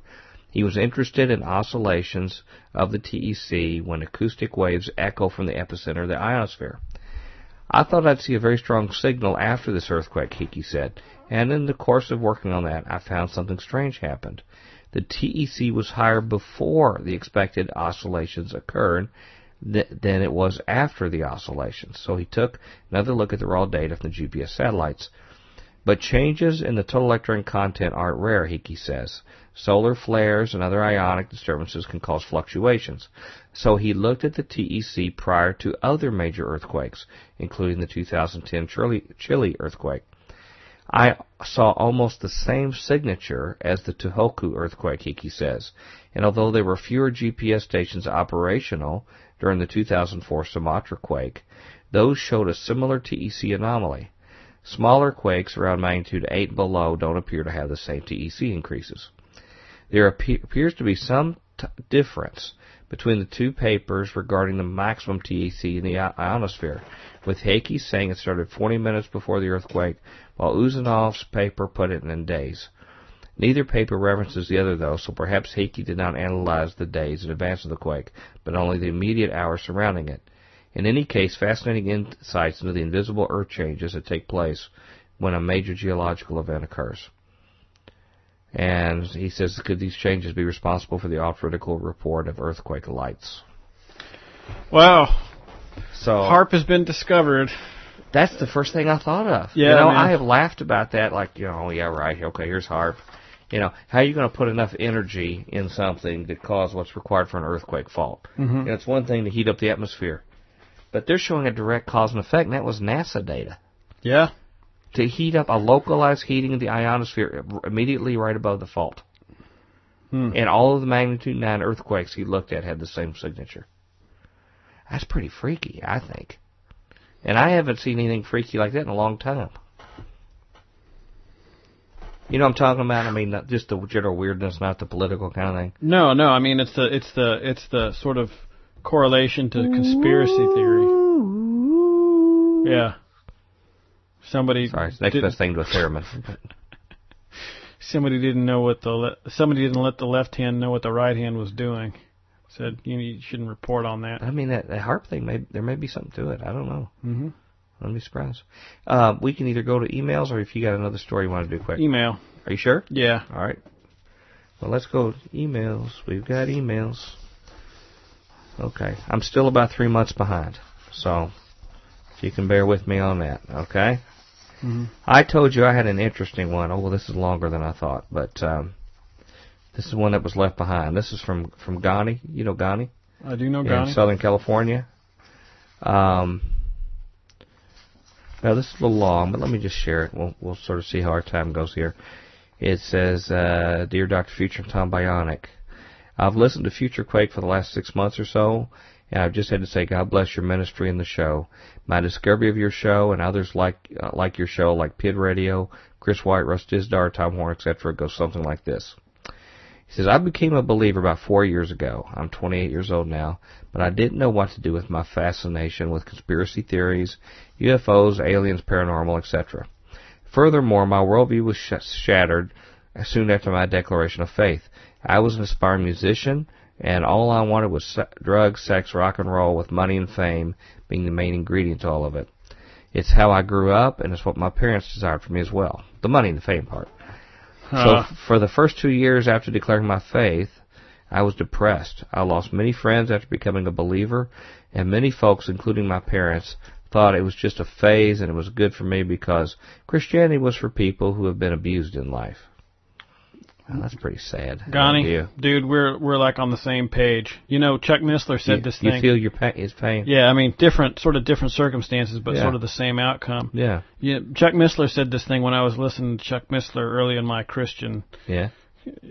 my career as a Christian, I guess, or whatever you want to call yeah. it, walk. Christian. Yeah, And uh, he said, when you ha- when you get baptized, be sure you have a big party. and invite all your friends from Yeah. church and you know more from Yeah. because for a lot of them, that's going to be the last time you see some of them. Yeah. Because you're, you're they're going to start to change and you're going to start to change. And then pretty soon you won't you won't have the same group of friends. And I listened to that and I thought, well, that's wacky. yeah, And then I got baptized, and that Yeah. that that totally happened. right. You know, I, I know where he's coming from, man. Right. And the Bible says, you will lose father and sons and daughters. Move to Nashville, Ghani, Everything man. else. We'll just hang out here. There's room for you, Ghani. Yeah, man. There's room in Nashville Yeah. for you. I mean, not at my house. It's only like 400 square feet, but There's plenty of room. Just stack them up like cordwood. yeah. You could use Futurians as I'll let him use my tent. Okay. Okay, Ghani, there, there's your offer. He says, uh, I didn't know what to do with my art and songwriting because I didn't have the need to channel my anger through it anymore. Isn't that interesting? hmm Didn't didn't have the anger that I have to express Yeah. artistically. Needless to say, I wasn't sure I had made the right choice. I began volunteering at my church as a sound tech, since that was my expertise, and began asking the pastors their questions regarding my fascination of the topics never discussed at church. Hmm, first time we've heard that. Huh? With the lack of insight my church provided, I began listening to folks like David Wilcock and David Icke. And their whole disposition and New Age thinking, which appealed to me. It's not a knock on my church. They're amazing folks doing the Lord's work, but it's in different contexts. More on that later. I knew the New Age stuff contradicted with biblical te- teachings, but the whole concept fascinated me, and it seemed to give me some answers to the questions I had that the church did not. I wasn't sure how Jesus of the Bible fit into their view, though. I was listening to Coast to Coast AM with George Noory one night, and L.A. Marzulli was the guest. He was talking about UFOs and things, and he sounded like he was a Christian. Killer. So I began to dig to see if he was interviewed somewhere else, and I then discovered PID Radio with the Gilberts. I was instantly hooked, uh, since finally there was a well-grounded Christian couple talking about the things I had questions about. Through PID, I discovered the works of Chris White, who has become a huge inspiration for me. I'll more on him later. All of a sudden, I was flooded with information about conspiracies and all the stuff my church just did not address. Then, through Chris White's ministry, I found FutureQuake. At first, it was kind of boring, I must admit. That's nice to hear. Uh, I wasn't sure what the premise was, what your views were on things. But as I listened, it became apparent that you and Tom always had a middle name, Bionic. Um, sometimes lacking in creativity, but nevertheless always entertaining, Bionic. That's your middle name. Yeah, were basically saying and doing precisely what I needed to hear about the things going on in the world. I itch to hear the episodes every week now, and I constantly go back to the archives to pull up past shows since you guys have really confronted issues full on with the right mind and position I fully support. I am going through the archives, but sad to say I haven't gotten through all of them yet. It's been horribly inspiring and uh, terribly inspiring and has strengthened my faith in Christ very much in the last six months. I try to inform folks about Future Quake here at my church, but many of them are stuck on conservative radio shows with right-wing talking heads. Hmm. Note on Chris White. He has been really inspirational for me. I guess he's an okay guy. Yeah, he's he's the big he's the big evangelist out there. Yeah, the big he, apologist. He inspired me to make a short video on ghost hunting shows after he mentioned it on one of his podcasts. I then started a blog, which is featured on Revelations Radio Network under the blog section. And now I'm working on a film, much like the David Icke debunked on the New World Order, and all of the moving parts uh, to that whole thing, in light of Bible prophecy and ultimately Jesus Christ and what we're called to do in this world. Chris was awesome enough to promote my YouTube page and my blog in one of his last podcasts, which was a huge blessing. The reason why is this is is important to me is because it feels like all of the gift and talents God has given me was for this purpose of making art and media to spread the gospel. Amen. Your life's been led to this, Connie, up to this point. You know, in fact, one of the things I liked as a songwriter was a good message. Hmm. One that would inspire but also be truth. Songs like Imagine by John Lennon, I used to think, were amazing lyrics. Imagine all the people. Yeah. Yeah. Now I understand what's behind the peace and love veil of rock music in general, and that song to me is just another one of Satan's tools for deception. Needless to say, I never thought I would be a filmmaker of any kind, but with shows like FutureQuake, the ammunition and inspiration provide important information about our world, and the ultimate message of Jesus Christ and His salvation is something that I can't not do. I'm on fire for Jesus, and I have folks like you to thank for that. Isn't that for cool? Shizzle. He uh, closes. He says, "I mentioned how my church wasn't big on the stuff that we Futurians talk about, and since discovering not only your show but the whole community of people like Pid, Tom Horn, Marzulli, Chris White, and others, I have attempted to inform people at my church on these issues." Um, I see. Why don't you finish? Why don't you finish this? Well, you just what? sitting there. Why don't you finish reading it? No. Yeah. Okay, fine. Which says uh, right below Marzulli there in that last paragraph. Okay. On the next page that I have outlined. I wasn't. Me- I mentioned how my church wasn't big on the stuff we Futurians talk about, and since discovering not only your shows but the whole community of people like Pid, Tom Horn, Marzulli, Chris White, and others, I have attempted to inform people at my church on these issues. Most of them think I am nuts, but I know that this is nothing new to most FutureQuake folks. Well, that's true. Our senior pastor was very surprised when I emailed him about the whole idea of the alien gospel being promoted by History Channel and the New Age movement, but he didn't really talk about it or bring it up in any of the services. Our church is a huge outreach church. We have ministries that help people all over the world with a focus on third world nations. Cool. We bypass Red Cross and other government institutions and directly bring food, shelter, money, and any kind of support to people in places around the world. I reside in Orange County, so my pastor has a very difficult job, in my opinion. We have a bunch of rich folks who drive nice cars and have huge homes. I recall back in 2008, the joke around here was, what recession? Just read a part that I got bracketed, okay? Okay. We have a Muslim outreach ministry who, who are extremely bold and courageous. Uh, our whole concept of outreach is based on personal relationships. Sweet. So this goes out and sits. Uh, so this group goes out and sits at Muslim mosques and builds relationships with people while sharing the gospel. If you would like, I can get you in contact with some of them, since I think uh, what they are doing is pretty amazing. Yep. Anyway, sorry about the babbling, blabbling. I don't know if he misspelled babbling. You're not supposed to point out misspellings. I'm sorry. He didn't misspell it. It must have been something else. Just the bracketed part, I, too. To, for the fifth time, I just wanted to email to encourage you and Mike T. Uh, Mike T's work and let you know that w- you have a future out here in Plastic City, Orange County, California. Huh. Funny. Plastic City. There I like you that. Cool. All right. Thank you. Thanks, Gani. And Gani, uh, you've gotten to know him, actually. I thought Gani was cool. We talked a little bit at the thing. You thought you s- you still hold that position? I do. still- I st- okay. yeah. Okay. Thanks, Gani. Thanks for that great testimony. Would you like to read a couple more? Uh, I will tell you what. I would. I would actually. I do. I do Okay. like reading them. Just read their first name and state and what a bracket. Okay. Okay. Doug. Dr. Future and Tom, thank God it's Friday Bionic. I love Fridays, not because it's headed to the weekend. I'm self employed and active in the ministry, so weekends usually mean I'm busier than ever, especially with two kids. No. I love Fridays because I know the next installment of Future Quake will soon be here. Keep up the good work. In Jesus, Doug. Sweet. In Illinois. In Illinois. Doug in Illinois. oh, Uh, just read the the last page on that one. yeah, here, you do this From one. Brett. Yeah, you do this one. That's okay. I don't mean to interrupt you. I just want to show you that. uh, Just had the back. No, this is Joel. Excuse me. Yeah. This is Joel. Um, Joel's a good friend of ours now. Joel's listener. cool. Yeah, all he had to do was like show up and we hung out with him like all This afternoon. is Joel. Joel in Wisconsin. Okay. Yeah. Uh, he says, as I was working on the Sovereign Tees website, that's his website of, of T-shirts with themes very much like Future Quake. It's called Sovereign, S-O-V-E-R-E-I-G-N Tees, T-E-E-Z. Sovereign Tees, just Google that, y'all. I was working on a Sovereign Tees website last night while I was listening to the Jesse Ventura interview and the following show. We got a few Jesse emails here. hmm You guys did a great job and brought out some of the best of Jesse.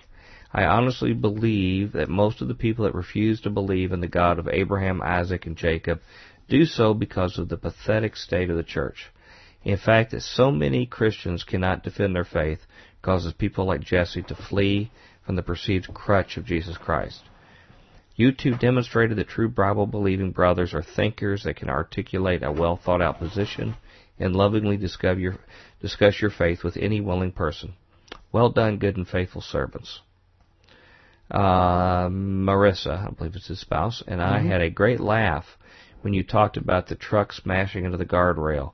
That's when uh, Brother Joel came to see us, and I was riding in a car with him by the the Futurian house, and there was this truck came by at high speed on wet pavement and just clicking out, knocking out uh, uh, mailboxes in front of us. It almost swerved over and hit us. But Yeah. uh, he says, Thank you for the kind words about me on the air. You two are overly kind and wonderful brothers. It is a real blessing to be able to spend time with brothers like you. It's also refreshing to see true fellowship taking place at your church. Very uplifting. And that's from Brother Joel. And I want to mention that you can sometimes see Joel's writing over at the Sycamore 3 blog of Robert Hyde. If you go Yeah, to he's got a got a little post up there just recently. yeah, Sycamore three. That's three at uh, uh, dot blogspot dot com. Sycamore three dot blogspot dot com, and you get Robert Hyde's musings and him, and you're going to hear more from him in the near future. It's going to be something very interesting. When we, uh, do you want me to do this real quick and bring it around home, or do you want to read one? Uh, you, please. sure? Yeah. All right, I've got two more if you got time for it. Let's do it. to this is Deborah. Deborah says, uh, I enjoyed listening to your interview with Jesse Ventura. Being from Minnesota, Minnesota, I am, I am well aware that Jesse does not like religion pushed at him, which is what most Christians do in interviews. You should feel complimented that Jesse said he would enjoy hanging out with you in spite of your Christian label. We'll have to pray that Jesse in time will have an encounter with Jesus and not religion. Amen to that, sister. Well, that's well said, Shizzle. Deborah. We wish the same thing. hmm Uh, because we love him as we do all people. Jesus died Mhm. for Jesse. The topic for your converse, for presentation at the conference entitled Holy War, the Coming Christian Muslim War and Who is Behind It reminds me of the Hegelian dialectic that guides the politics of this world and the New World Order. It seems to come right out of the Garden of Eden from the tree of knowledge of good and evil, the evil side and the good side, but the Lucifer Satan is behind both. It is interesting that in Revelation 22:2, the leaves of the tree of life were for the healing of the nations, since the tree of knowledge of good and evil has destroyed the nations of the earth throughout history. Hmm. Uh, and it says, uh, Interesting. Craig insight. and I are looking forward to the conference. And uh, thank you, Deborah, for that. It's an encouraging word for us. And I'll close. Oh man, this this is such a good one, but it's it has some length to it. But I tell you what, I think it's a great one to close with. Okay. If you don't mind, I think you'll like this, Okay. Tom, and we'll call it a, call it a day here. Okay. This is from Brother Dean, okay, one of our listeners. This this is something to learn from. He says, Hey, brother, future and bionic. He says, I'm actually at a loss for words. It's sometimes hard to express in words what one is feeling emotionally. I suppose a word to sum up these emotions might be pride. However, I've been told by Christians that I ought not to use that word. To say that I'm proud of my daughter for standing up to the bully at school who is picking on some other individual is wrong. Maybe you can help me come up with a word that represents the feelings you get that cause a lump to well up in your throat when you witness someone just doing the right thing, especially if done in the face of adversity or discomfort to oneself. You know, I really feel that way too. I know what he's saying, particularly mm-hmm. if somebody is cast out or downcast and everybody ignores them and somebody goes over there and lifts an arm to pick somebody up. Mm-hmm. I get that same kind of lump in my throat too. Yeah. Uh, no, it's cool, isn't it?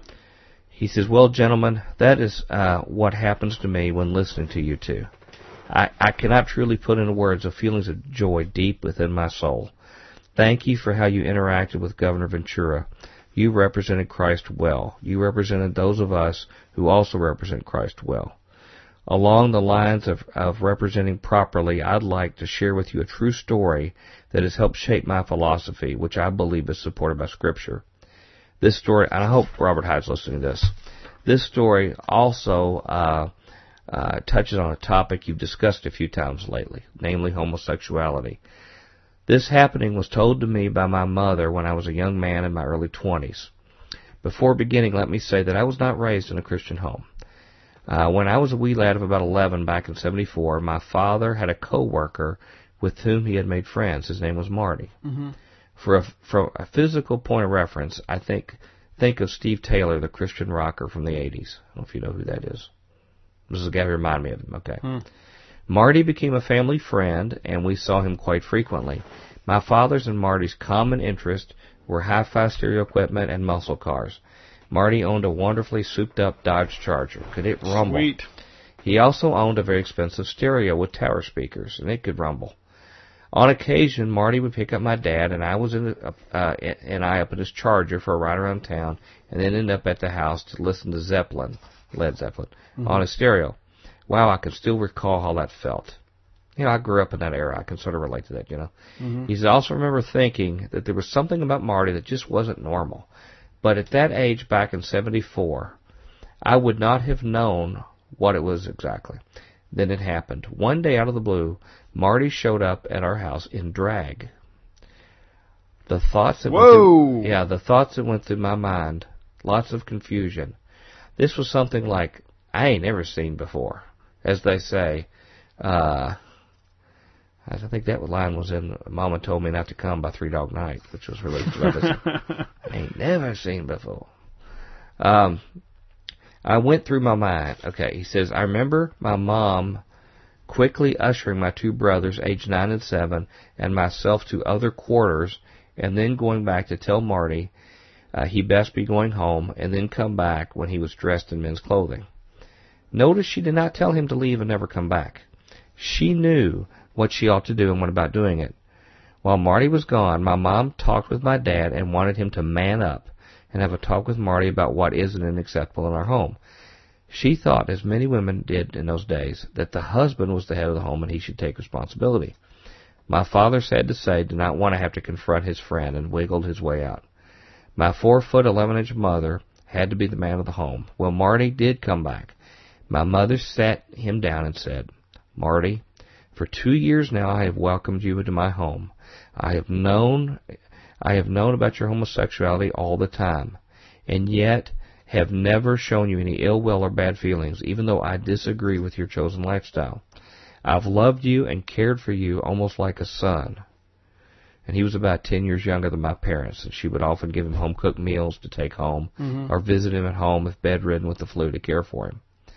In spite of what you just did a few hours ago, I will still welcome you in my home, but only under my conditions. Marty, Wayne, my dad, and I are raising three boys in this home, and our vision of what a man is or should be is different than yours. Therefore, it is our wishes that you never set foot again in this house dressed like a woman. Please respect that and come back any time. For you, our doors are always open. I consider you a good friend, and I want that relationship to remain.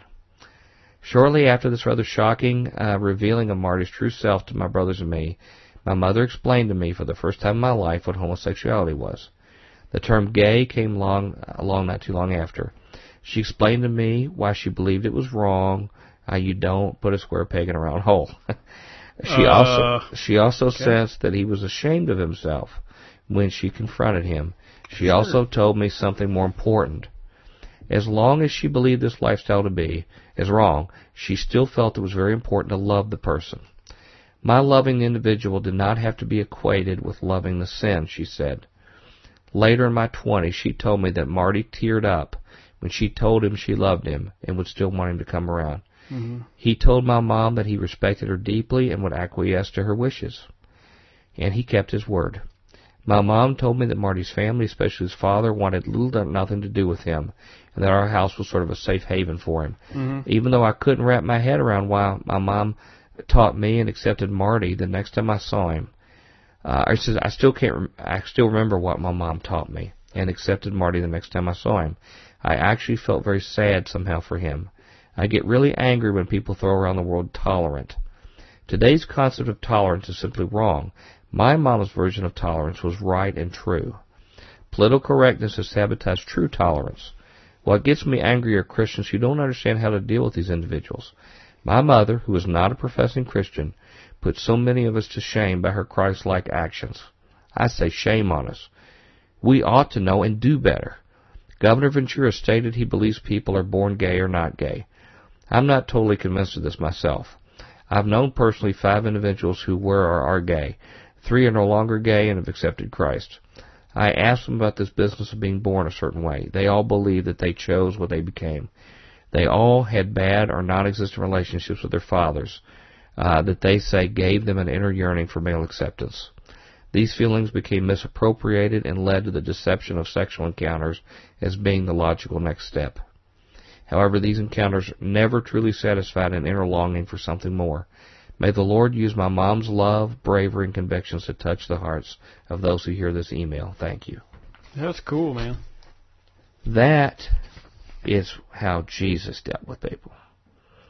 That was Jesus at the woman at the well. You know, his interaction was redemptive. And this is the, and this is an interesting email to close our show as a bookend to the church lady that I read earlier. Yeah.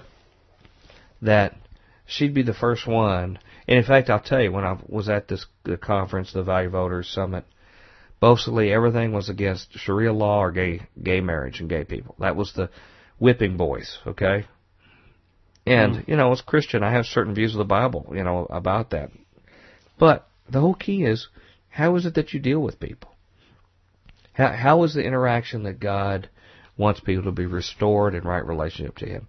It has to come through a redemptive relationship, redemptive and reconciling relationship. And she made her position clear, but she more importantly showed, above all, that she that loved him. Yeah. And that's what's missing in in the religious right in the evangelical community largely today. is that our love for the people even goes above our desire to shake our finger at them and to show them what the Bible has to say about what they're doing. Mm-hmm. And boy, that was just really, really on my heart this weekend. And thank goodness Robert Hyde's on the same wavelength and he can put it much more poetically. You know, he was talking about all this emphasis on retaining the law. A lot of people who still cling so much to the Old Testament about Mm-hmm. wanting the laws to be the centerpiece of our faith. Mm-hmm. Well, that's sort of an oxymoron. But um, but he says, you know, Yeah. he says the main people throughout the history of the Judeo-Christian faith who've emphasized the law are nothing more than lawyers themselves. And they create a faith run by lawyers Hmm. that are interpreting the fine print of every law. And that's what we get. Interesting. And Yeah. that's why, you know, I, I'm paraphrasing. I never can say it as good as Robert Hyde. I hope he forgives me for messing up his quote. But basically, you know, the prophets were sort of like the role of the Holy Spirit of the New Covenant. They came in to say, here's what God's mind is right now about circumstances right where they are. Mhm. But people said, no, we don't want to hear the prophets. We don't hear, we want to just take this fine tooth comb through the law, you know, and parse this out. And you know, you can look at eras of Roman Catholicism, certainly Calvinism has certainly been mm-hmm. an emphasis on that, you know Yeah. putting lawyers. That's and that's what our a lot of our theology schools are. They're basically training lawyers Yep. for the law of God. So, anyway, enough said. I'll get myself in more trouble if I elaborate further. But Yeah. Merv, would you come in and tell our listeners how to contact us at Future Quake? Future Quake radio broadcasts are archived at www.futurequake.com, suitable for downloading or streaming, as well as other show information. Email Dr. Future and Tom Bionic at drfuture at futurequake.com. That's D-R-F-U-T-U-R-E at futurequake.com. Tell us your name, city, and radio station or internet, and if we can use your name on air. Comments on the show's topics or guests, or suggestions for future show topics or guests are most welcome. Dr. Future and Tom will discuss selected emails each week during the radio broadcast. Okay. Any last words, bro? Uh, a whole lot of interesting stories that came up all of a sudden. One of On them your was, computer? Yeah. Well, give us some leads on. it. Uh, one of them was uh, this thing called the Mohawk Institute. It was a it was a It's a hair-raising uh, organization. it was an institute uh, run in Canada by the Church of England and then later the Vatican. They Yeah. they found mass graves underneath it, and the whole their whole point was uh, to eradicate the uh, the Indian, the Mohawk Nation, Okay. and uh, they're, it was it was they they they closed the school down in 1970, Yeah. but they're saying that you know some some bad stuff might have went on. Under Another fine day for a Christian yeah cause. for the Church of England. Anything else? Yeah. Um, well, there were some other ones, but that was the real Okay. significant eye opener. Okay. Any last words of inspiration for our listeners for Man, next week? just be sons. How about our women out there? Can they be daughters? They can be daughters. Okay. Okay. You look good to God in your wedding dress. You know why? Because it's clean. Because he makes it clean. Because He makes it clean. Yeah, you don't make it clean. Yeah. He makes it clean. Yeah. Yeah.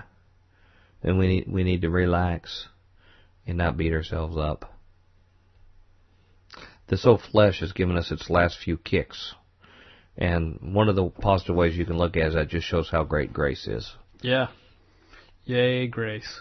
And the flesh is on the way out. You know, we've got to, according to how long the Lord tarries for each one of us or for the world, but it's done at that point. Yeah, mine sure is. I'm looking mighty old lately.